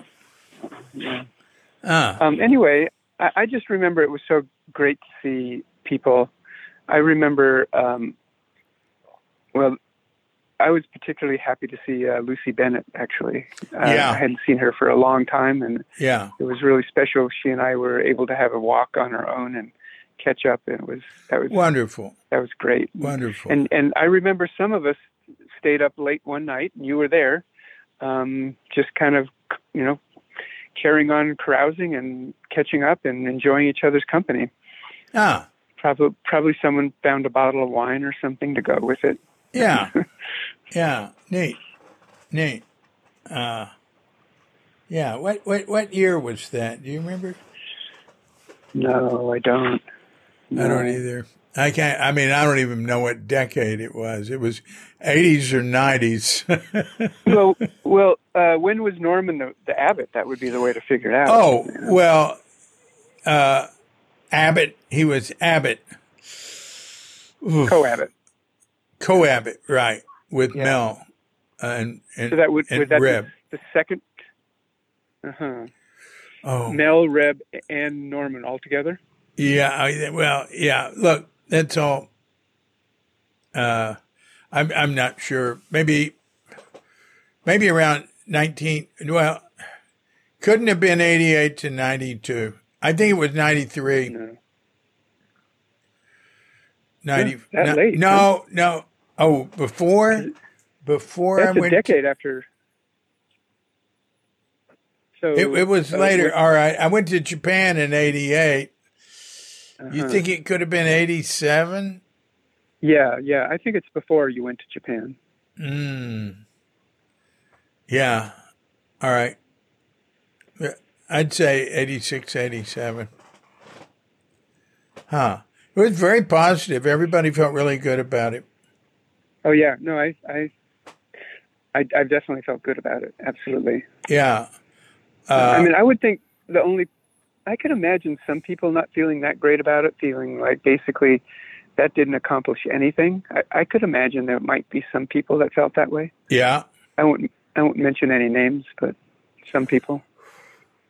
Well, actually, my observation was those of us who were close with Dick, like Arnie, uh, me, and some of us, we felt that people were too hopeful and had too positive a response. And, you know, we all like Dick, but he's still Dick. And, uh, you know, he's not going to change who he is, uh, further. But, you know, pe- people kept, you know, he'd, he'd apologize, then, you know, that wouldn't be good enough. And, uh, he could never quite apologize enough or, you know, you know what I mean? Sure, sure. So, uh, I, I felt it was good for the moment. I didn't feel like anything was going to change, so to speak, afterwards. Right. Uh, and right. uh, I thought what he was doing elsewhere was good, and just keep that up. And Zen Yeah. Center, Zen Center, you know. But to me, what happened was, like I said, it was it was the imperial period, both with Suzuki and him. Uh, but Suzuki's, of course, his his way of leading was to very passive and uh, but he and Dick both empowered other people. And so uh, he created an organization that was strong and over, you know, it wouldn't put up with him after a while. Right. Right. Uh, so uh, I thought that was sort of positive. Uh, yeah. uh, yeah. I don't tell him that. he doesn't. He look. He's. I think he's finally really over it. uh, and he's he's doing. He's thinking about other things. He he uh he retired, right? So what's that mean? When, He's not retired. I see. I thought he actually went through some kind of like I don't know what. Yeah. No, he's, Sorry. He's You, you know best. yeah. No, he he has retired, but then it was just a meaningless word. Uh, Got it. uh, basically, he's gonna he's gonna continue uh, having uh, being the primary influence on Dharma Sangha until he can't anymore through debilitation or whatever. He's like, good Lord, how old is he now? Eighty. Let's see, he's he's eighty six or eighty seven.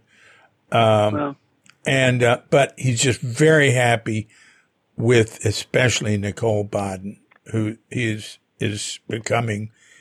I mean, he's he's given transmission to a number of people, but Nicole Baden is the is the abbot of of uh, maybe she's already got it. He's assigning her the abbot of both uh, German Dharma Sangha and American Dharma Sangha, and she is great. good. Uh, Um, you you interviewed her, right, for your your podcast? Yeah, we did. A, it's a great podcast. Yeah, I want to listen to that. Oh, Yeah. she's cool. I really like her. Uh, yeah. Um, and I'm I'm I'm working right now. I'm going through a history of Dharma Sangha, a little in-house publication, and uh, I have to write something for it. Horrors. Uh, but um, anyway, yeah, I think they're doing pretty good. Uh, Good, good. I'm glad. yeah, And his his health is good. yeah. Okay. Yeah. Hey, what what does he say? He says, um, well, it seems to same thing. A lot of uh, uh, uh, people I've heard say is they feel good, they feel young, but uh, their bodies sort of, you know, uh, uh, you know, it's it's shifting, getting into low gears, and it's becoming less.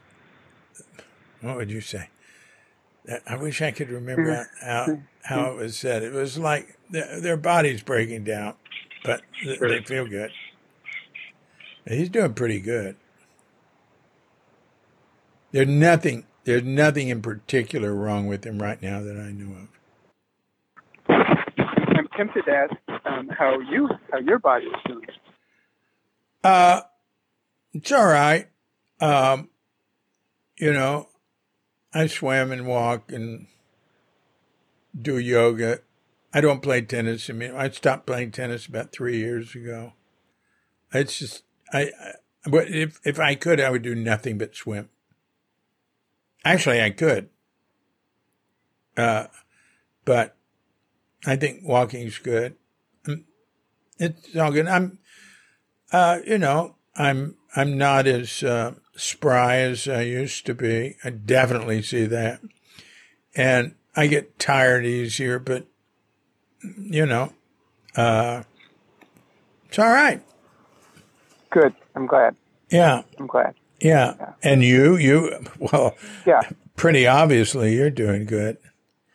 Yeah, but I got more aches and pains, and I can't get up the mountain as well as I used to get up the mountain. And uh, you know, I, I'm starting to see, you know, the the I don't know, you know, a certain possibly coming to the end of being able to be quite as active as I as I am. Yeah, um, I think you got to watch out about uh, uh, mm, over exerting your body as you get older in ways that might bring you. Um, well, George Wheelwright, let's say, who you know we got Green Gulch Farm from.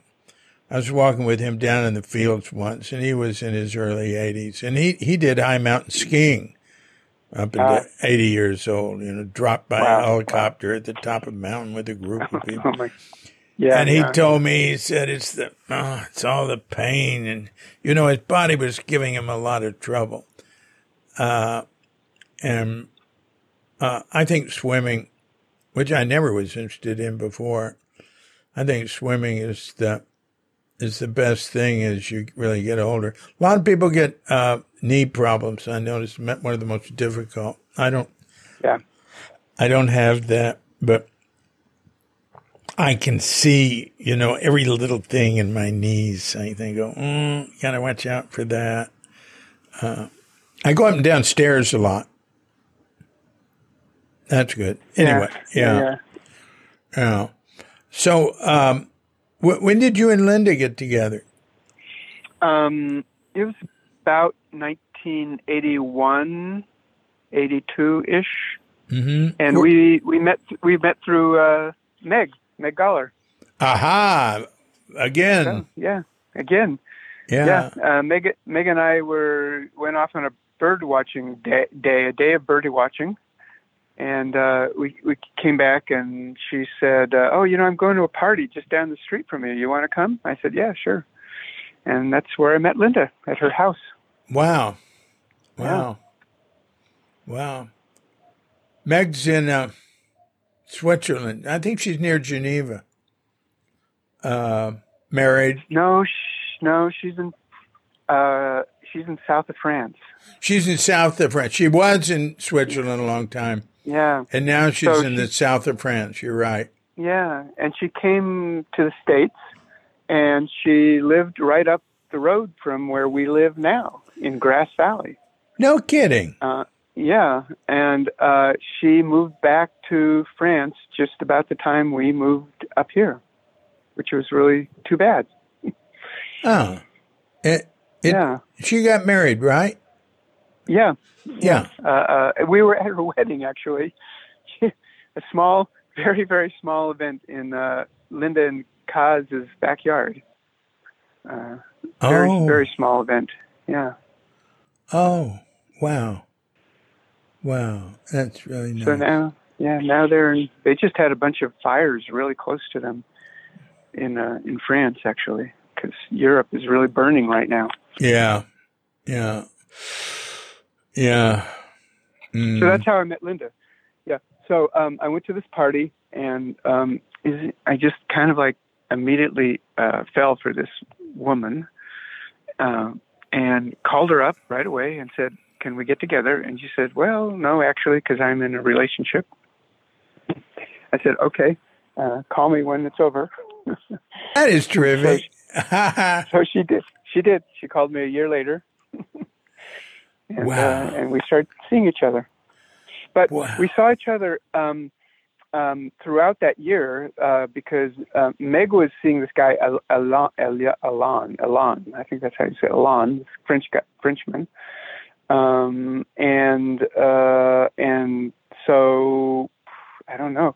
Somehow, somehow or other, we would uh, go to parties at Meg and Alain's house, or sometimes Meg and I I don't know, and Linda, we'd go. I don't. Anyway, I would bump into Linda throughout that year through events that related to Meg, and so it wasn't totally like I hadn't seen her for a year. We'd actually uh-huh. seen each other. Uh huh. Yeah. Well, I'm glad that's worked out. And and yeah. uh, you got married, right? Yeah. Yeah. Yeah. And uh, you know, so many people don't get married in America. Uh, well, you know, we, we didn't for a very long time because w- what was the point? You know, just like what right. was the point? We there, were, yeah, there really wasn't any point. But when I came down with lymphoma, um, it felt like the thing to do. Kind of. Oh. Logis- logistically, it just felt like it was good to, yeah, get married. I, wow. I don't want to just say logistically. That makes it sound a little sterile, but everything kind of surrounding, you know, having you know, a life threatening illness kind of, you just shift things a little bit and say, yeah, maybe it's good we get married. So. Yeah. Yeah. Wow. Yeah. Katrinka and I lived together for 11 years before we got married. Uh, and we got married here on the beach. Yeah, I've seen uh, pictures. Yeah, a Buddhist wedding. It was nice. Very uh, nice. Yeah, that's. Yeah, and but Katrinka's a wedding planner. We had to get married eventually. I mean, you know. yeah. uh, yeah. Well, um, so um, and now, now uh, the the last place we were was the Shadows, and I don't I don't think we've got a lot left to do, but you you, you still haven't. I don't I don't see your profession. Uh, coming together yet? Um, so uh, I left Zen Center. I, I went to undergraduate, then I, I got a master's in clinical psychology and went to work in community mental health. Um, and interesting enough, my first job was just two blocks down the hill from 300 Page Street um, at a uh, combination residential day treatment program for adults with severe psychiatric disorders. Ooh, wow. Yeah. Wow. And I think, and then I think actually I used to come up and have lunch with people occasionally during that time. I mean, yeah. I did this little, like I said, this sort of dance with Zen Center. I mean, I was always sort of connected in some peripheral way, just usually by, you know, friendships and relationships. Mm-hmm. Um, so I did that, and uh, I don't know. I, I worked there for almost a decade, and then I um, moved up just up the hill uh, to a place called Family Service Agency uh, of San Francisco, and I worked in geriatric mental health for another decade. Mm. Uh, and uh, and then I retired a little bit on the early side, um, primarily for health reasons um, after I, I went through my cancer treatment, Linda and I decided I shouldn't work full time. Um, and so when I went back to work, um, I worked kind of part time at the same agency, not anything really very big and important. When I went up to FSA first, I was a program supervisor for a day treatment program, and then S- I was a program. SSA, remind me. Yeah, F, F, F, F as in Family Service Agency. Oh, right, FSA. All yeah. right, go on. Yeah. And uh, I was a program supervisor for a geriatric day treatment program, and then I was a program director for outpatient and day treatment program. And then I came down with lymphoma. I took a year off. And when I came back, I just did some kind of minor part-time jobs but then the um, director of all senior services uh, left for another job, and uh, she asked if I would cover the position temporarily uh, while they tried to find someone to take the job, and I said I would. And in the course of trying to hire for that position, the executive director said basically at one point, you know, uh, thanks for you know finding all these people, but actually I'd like you to do the job. And so at that time I said, well, I only do the job if I can do it three days a week. And he said, okay. And so I did that job for a couple of years, three days a week. That's nice. And it is, it is because actually I, I took over uh, maybe two full time positions in, I did it in three days a week. Mm. so um, I was pretty good at it. Mm. Um, Good. But then the agency just kept growing and getting bigger, and um, we got a bunch of grants uh, that involved adding to my responsibilities to the point where I said, uh, I don't think I can do this. And so I retired early, basically. Um, and as I say, I only retired early because I had a wife who worked full time. Um, so What- I, I retired. what, at, was like, about she? What was she doing? Linda's a doctor. Oh, Yeah, and she worked um, in a number of jobs. Uh, she worked in a very small community-based private practice um, in Berkeley, in a very poor neighborhood and very poor uh, patients. They they she worked with, and then she worked for Alameda County for a little bit. Then she worked for San Mateo County for a little bit, and then she went back and worked for Alameda County. So she um, always worked in um, county clinics, working with a very underserved population. oh, wow. Yeah, Yeah, boy, both of you uh, taking on pretty difficult uh, jobs there. yeah, yeah, yeah. Mm. So I wanted to tell one story though about how I reconnected with Zen Center at one point. Um, yeah, when the the basin uh, for, the basin complex fire. Do you remember that fire? Fire? yeah, that's the one Um, uh, where the the Fire Monks book was written That's about. it, exactly. Yeah, and of course we all followed that fire extensively. Um, and uh, so, I, and I had retired already, and for some reason, uh, I hadn't really had any connection with Zen Center for a long time. But I think I must have just because I can't remember who it called, but I must have called Leslie James, is all I can imagine, and said, "Can I come down and take some pictures?" I, you know, I was drawn to like photograph this. Um, uh, you know, landscape, this burned landscape. Um, and so, and she said, yeah, come on down. So I went down there very soon after the road had been opened and uh, photographed the area. And then I went back again in the spring to photograph the regeneration process. Um, and that got me reconnected to Zen Center.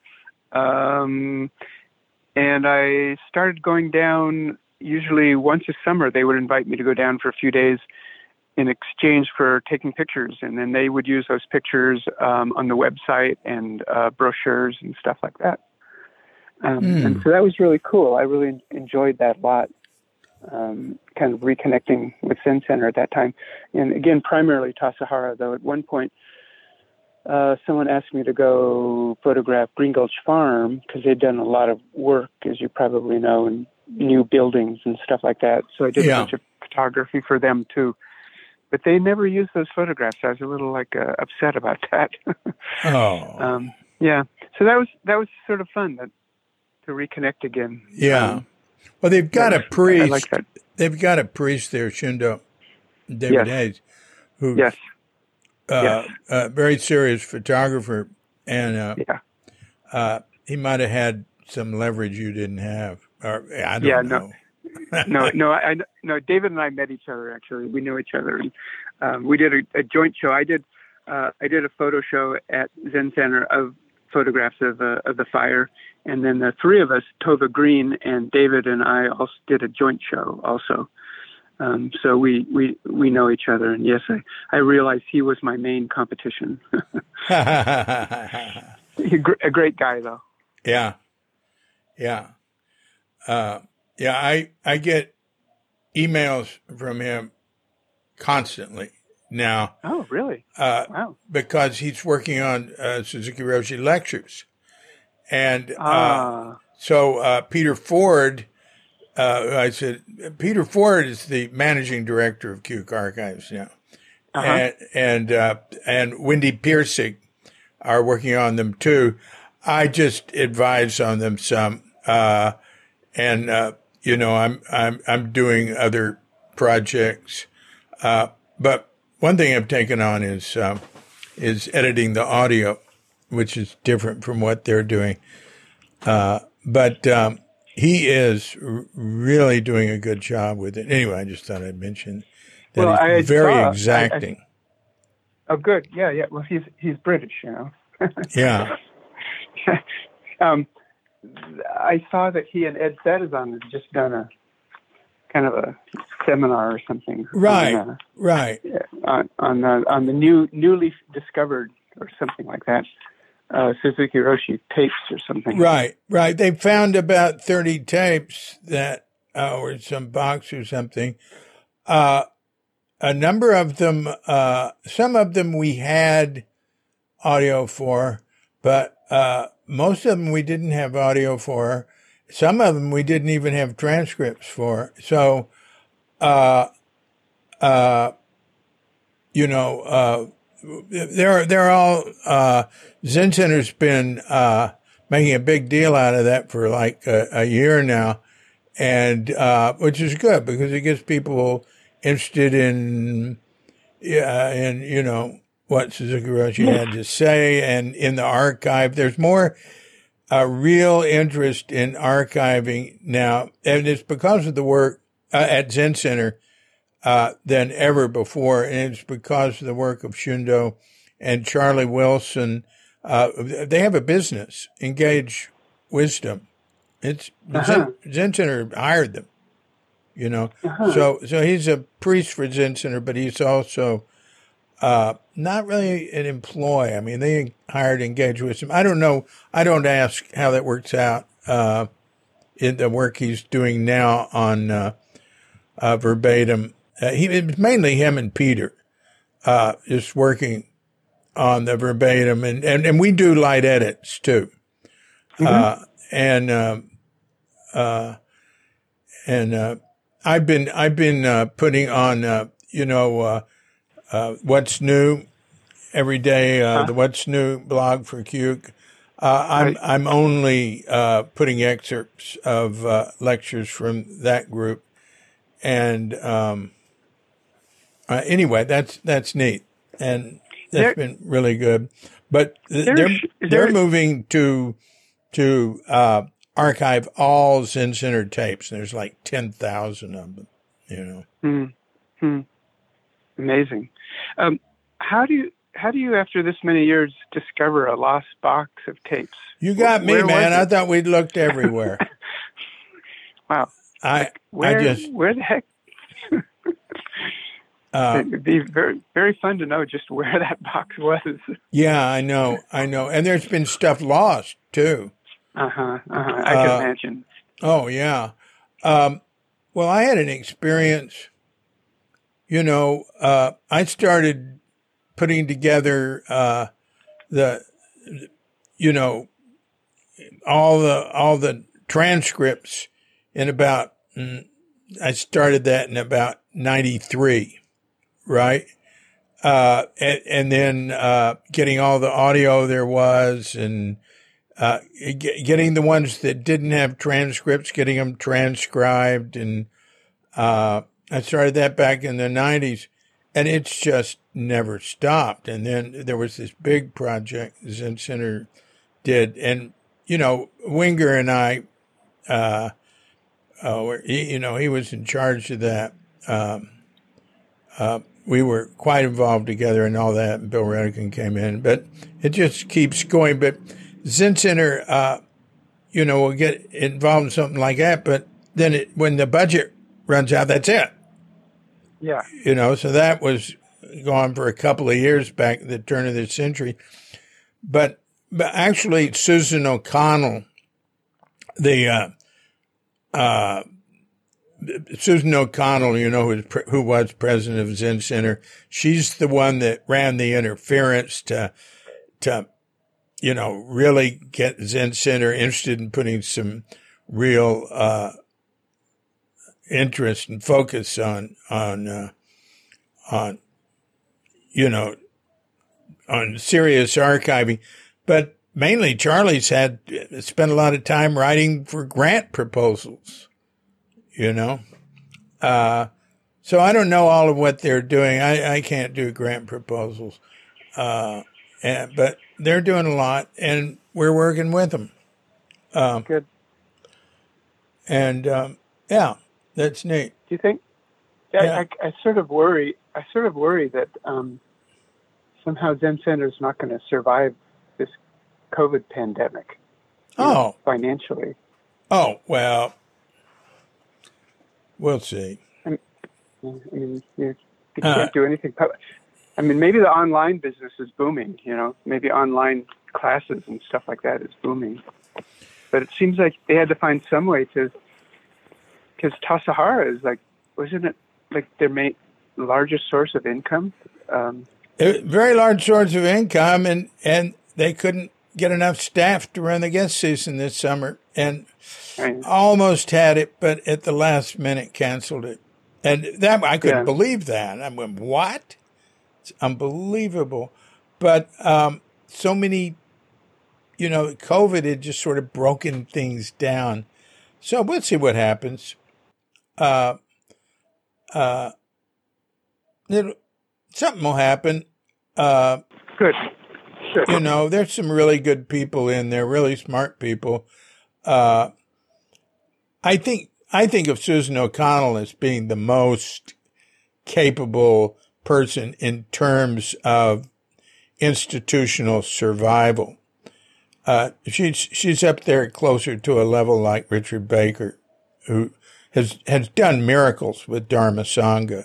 Oh, God, oh, what nerve that guy has! Uh, I mean, you know, same thing he did with Zen Center, uh, was getting Zen Center to buy things. They're just was way beyond any possibility of doing it.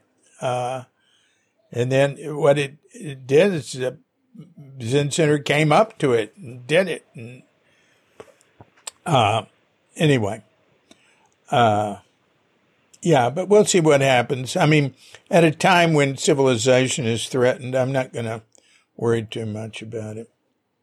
Uh, you know. So, David, uh, th- does that bring us up to the present? Oh, I have no idea.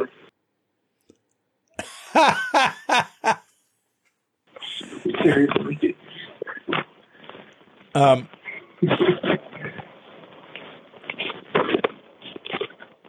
all right. Are you back? I am.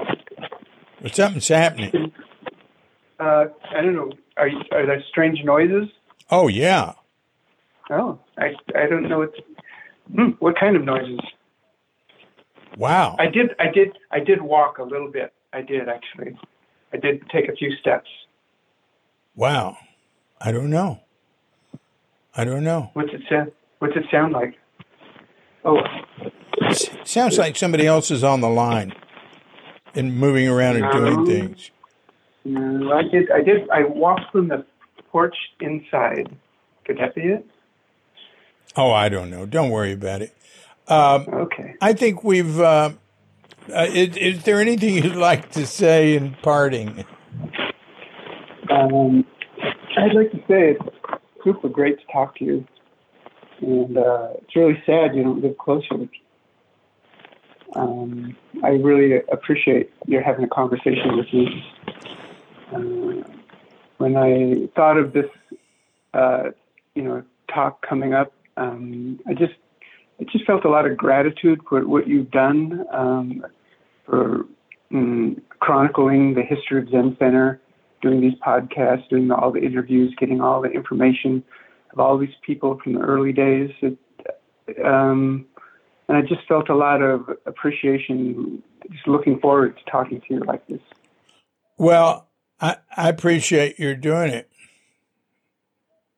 Yeah. And thank you. Uh, uh, you know, to me, it's, I'm re- it's funny. I'm really interested in people now uh, you know, and the the whole historical thing is is like uh, it's the way we can meet and say hello. Uh-huh. Uh, uh, I, I, it's it's funny, you know. I I I uh, don't. I I don't want to be a person that reminisces uh, a lot. I want to f- keep focusing on what's happening right now and what's new, and uh, but uh, it's my job now. it's my duty. Uh, yeah. Well, I, I'm really glad you're doing it. Yeah. Well, thank Um, you. I, I think it, a lot of people. I, I I'm I'm hope. Well, I think a lot of people in the present are hopefully benefiting it for, given all this vast amount of information you've put together onto Cuke.com. I'm Yeah. hoping it benefits people, and I whenever I have an opportunity, I.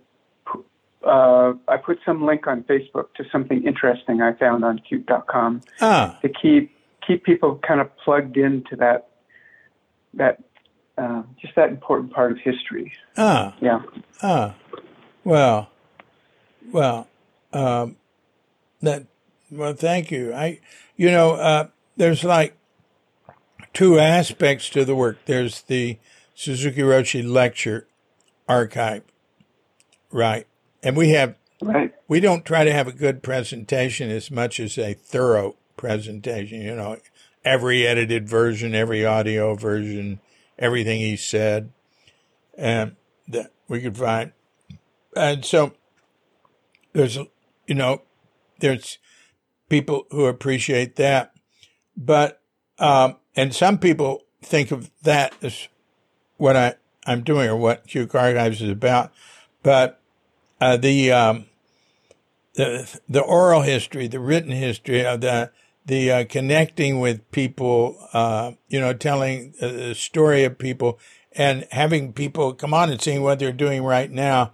That's, uh, I, I think that's a, bigger part of it in a way. And a lot of people say that is, is more inspiring to them than the lectures.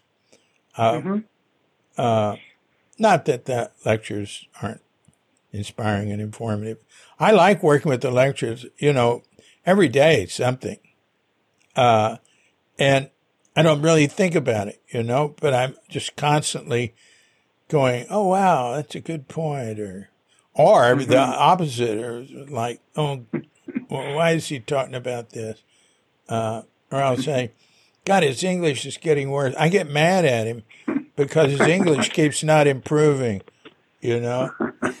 It's also so you're listening to some of those old lectures or reading the transcripts, and then you you read like the questions. You know, student asks Mm-hmm. some question, and you go like, "Oh my God, how did he ever like put up with these people?" You know, I mean, everyone was so naive. Yeah. Yeah. Yeah. I mean, all of us were so Yeah. naive. Yeah. Yeah. Yeah. I know life is embarrassing, especially if you look at the past, if your own past. Uh, it can be anyway. Uh, um, well, well, thank you, David. Uh, Yeah, say hi to Linda. Oh, hey, wait. absolutely. We didn't even touch on Adyashanti. Oh, we that that's going to have to be another talk. Yeah, sure. well, I think I should And we, just say. we didn't, we, and that- we didn't find out how Ken, Kendra and the grandkids were doing either, right? Kendra, I, I, I, uh, you know, I hear about Kendra. Uh, some, you know, like we're friends on Facebook, and I hear about her from Mary, and uh, Uh, great. uh, you know, I followed somewhat what she's doing. I really don't know what she's doing right now, uh, but uh, you did mention uh, Gangaji, who incidentally lived in Bolinas, and uh, Right. Right. and um, uh, Adyashanti. I've heard Adyashanti uh, uh, uh, half dozen times. Really like him. Uh, yeah. Yeah. And you all, you all uh, were very close with Adyashanti for a number of years, and probably know Steve Bodian and some of the other people in that realm. Yeah, of course. You know, Steve Bodian was at my first practice period. Oh yeah. Yeah, yeah, yeah. But uh, and and uh, of course then uh, uh, John, uh, John, John, another uh, kind of successor of um, Adyashanti, who was at Zen Center. Gosh darn it! Oh, can't remember his name. You would know him. Oh, send me the email to remind me because right now it's Okay. not coming. I may, I might not know. Um, anyway, how's Adyashanti doing right now? Um, so he's taken a break from teaching. Mm-hmm. Um, he, he might have had some health issues himself, hmm um, and he just yeah felt that uh, it was just yeah. So he's taken some break. I think he plans to come back, um, and his wife Mukti has kind of taken over. Oh, really? Really? Yeah. All right. All right. Well, okay. Uh, anyway, great talking with you, and great um, talking to David. and I'm I'm sure we'll continue being in touch. And um, okay, and um, I'll, I'll let you know uh, when this goes up. Might not be for a month. Uh, It's okay. I'm not in a rush. yeah. Okay. All right. Take care. Thanks a Thank- lot. Thank you. All right. Bye Bye. bye.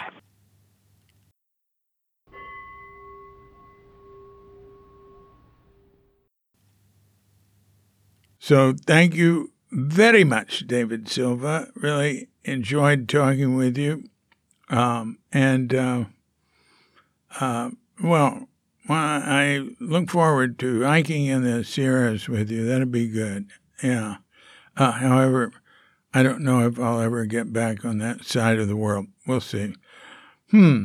Say, uh, I did a Zoom call with somebody who's going to make it a podcast. Simplicity Zen, really interesting guy, uh, Barry Crawford. SimplicityZen.com, I think. I'm not referring to it. And, um, you know, we had a little discussion, and actually, I did it with him. And then I told him, uh, well, I've been recording this. I said, I was recording when, before you answered. And I said, I'm still recording. And um, I said, all this stuff you just said, because we kept talking after we were through with the podcast. We went over two hours. And we just kept talking, and I asked him all sorts of stuff. And I said, hey, man, you know, I forgot I was recording. I didn't turn it off.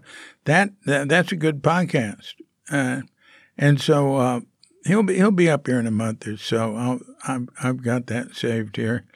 Um, but one thing he said to me, this really made me think. Ugh, it made me uncomfortable, a little depressing. I've got, I think I'm going to have to have a couple of caps, not caps. Well, I don't know. Maybe they're called caps. Um, uh, crowns removed, fairly new crowns because they got cavities in them. Um, anyway, I'm going to be talking to my dentist about that. I went to other dentists, uh, real high tech places here to to uh, make sure I knew and got a a uh, got an X-ray to show her. Uh, boy, I can't do. I can't afford to do it again. I mean, have to go rob a bank or something.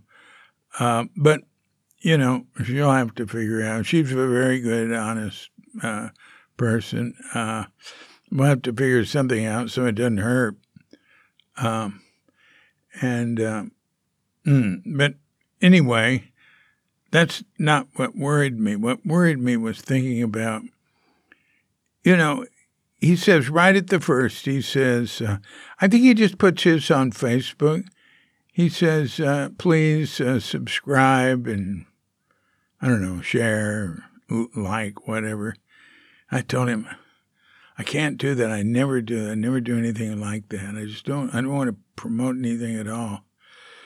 And uh, he said, well, then other people won't learn about it. And, you know, uh, if, if you have people that are following you, uh, if you have more than Facebook notices it or YouTube notices it, and then they start sending it out and it sort of can grow.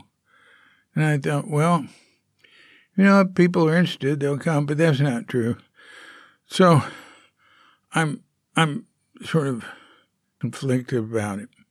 But anyway, I'm uh, I, I, saw I was talking to I have an assistant that came today to help because my new album, uh, uh, our new album, Bali Yuga Zero, it's called, uh, was uh, went online today. So if you go to baliyuga.com, uh, you can um, you can access it. Actually, the best thing to do is when you go to baliyuga.com, it actually winds up on the the homepage of diffusermusic.com, my my um, music website, and Bali Yuga is just our band here in Bali. It's just a recording band, studio band, uh, and um, I have artist pages on, uh, you know, Spotify and Apple Music, Amazon, YouTube, and um, just hit one of those, and you can go to it and hear zero.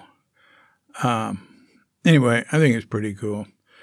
Uh, so, you know, I should ask people to share and like that. I should ask people to share and like and follow and subscribe and all that stuff uh, for the various um, venues this goes on. And I should ask people to donate because, uh, you know, we just barely get by. You know what we get by, you know, is uh, just little coins we happen to see in the gutter, picking them up.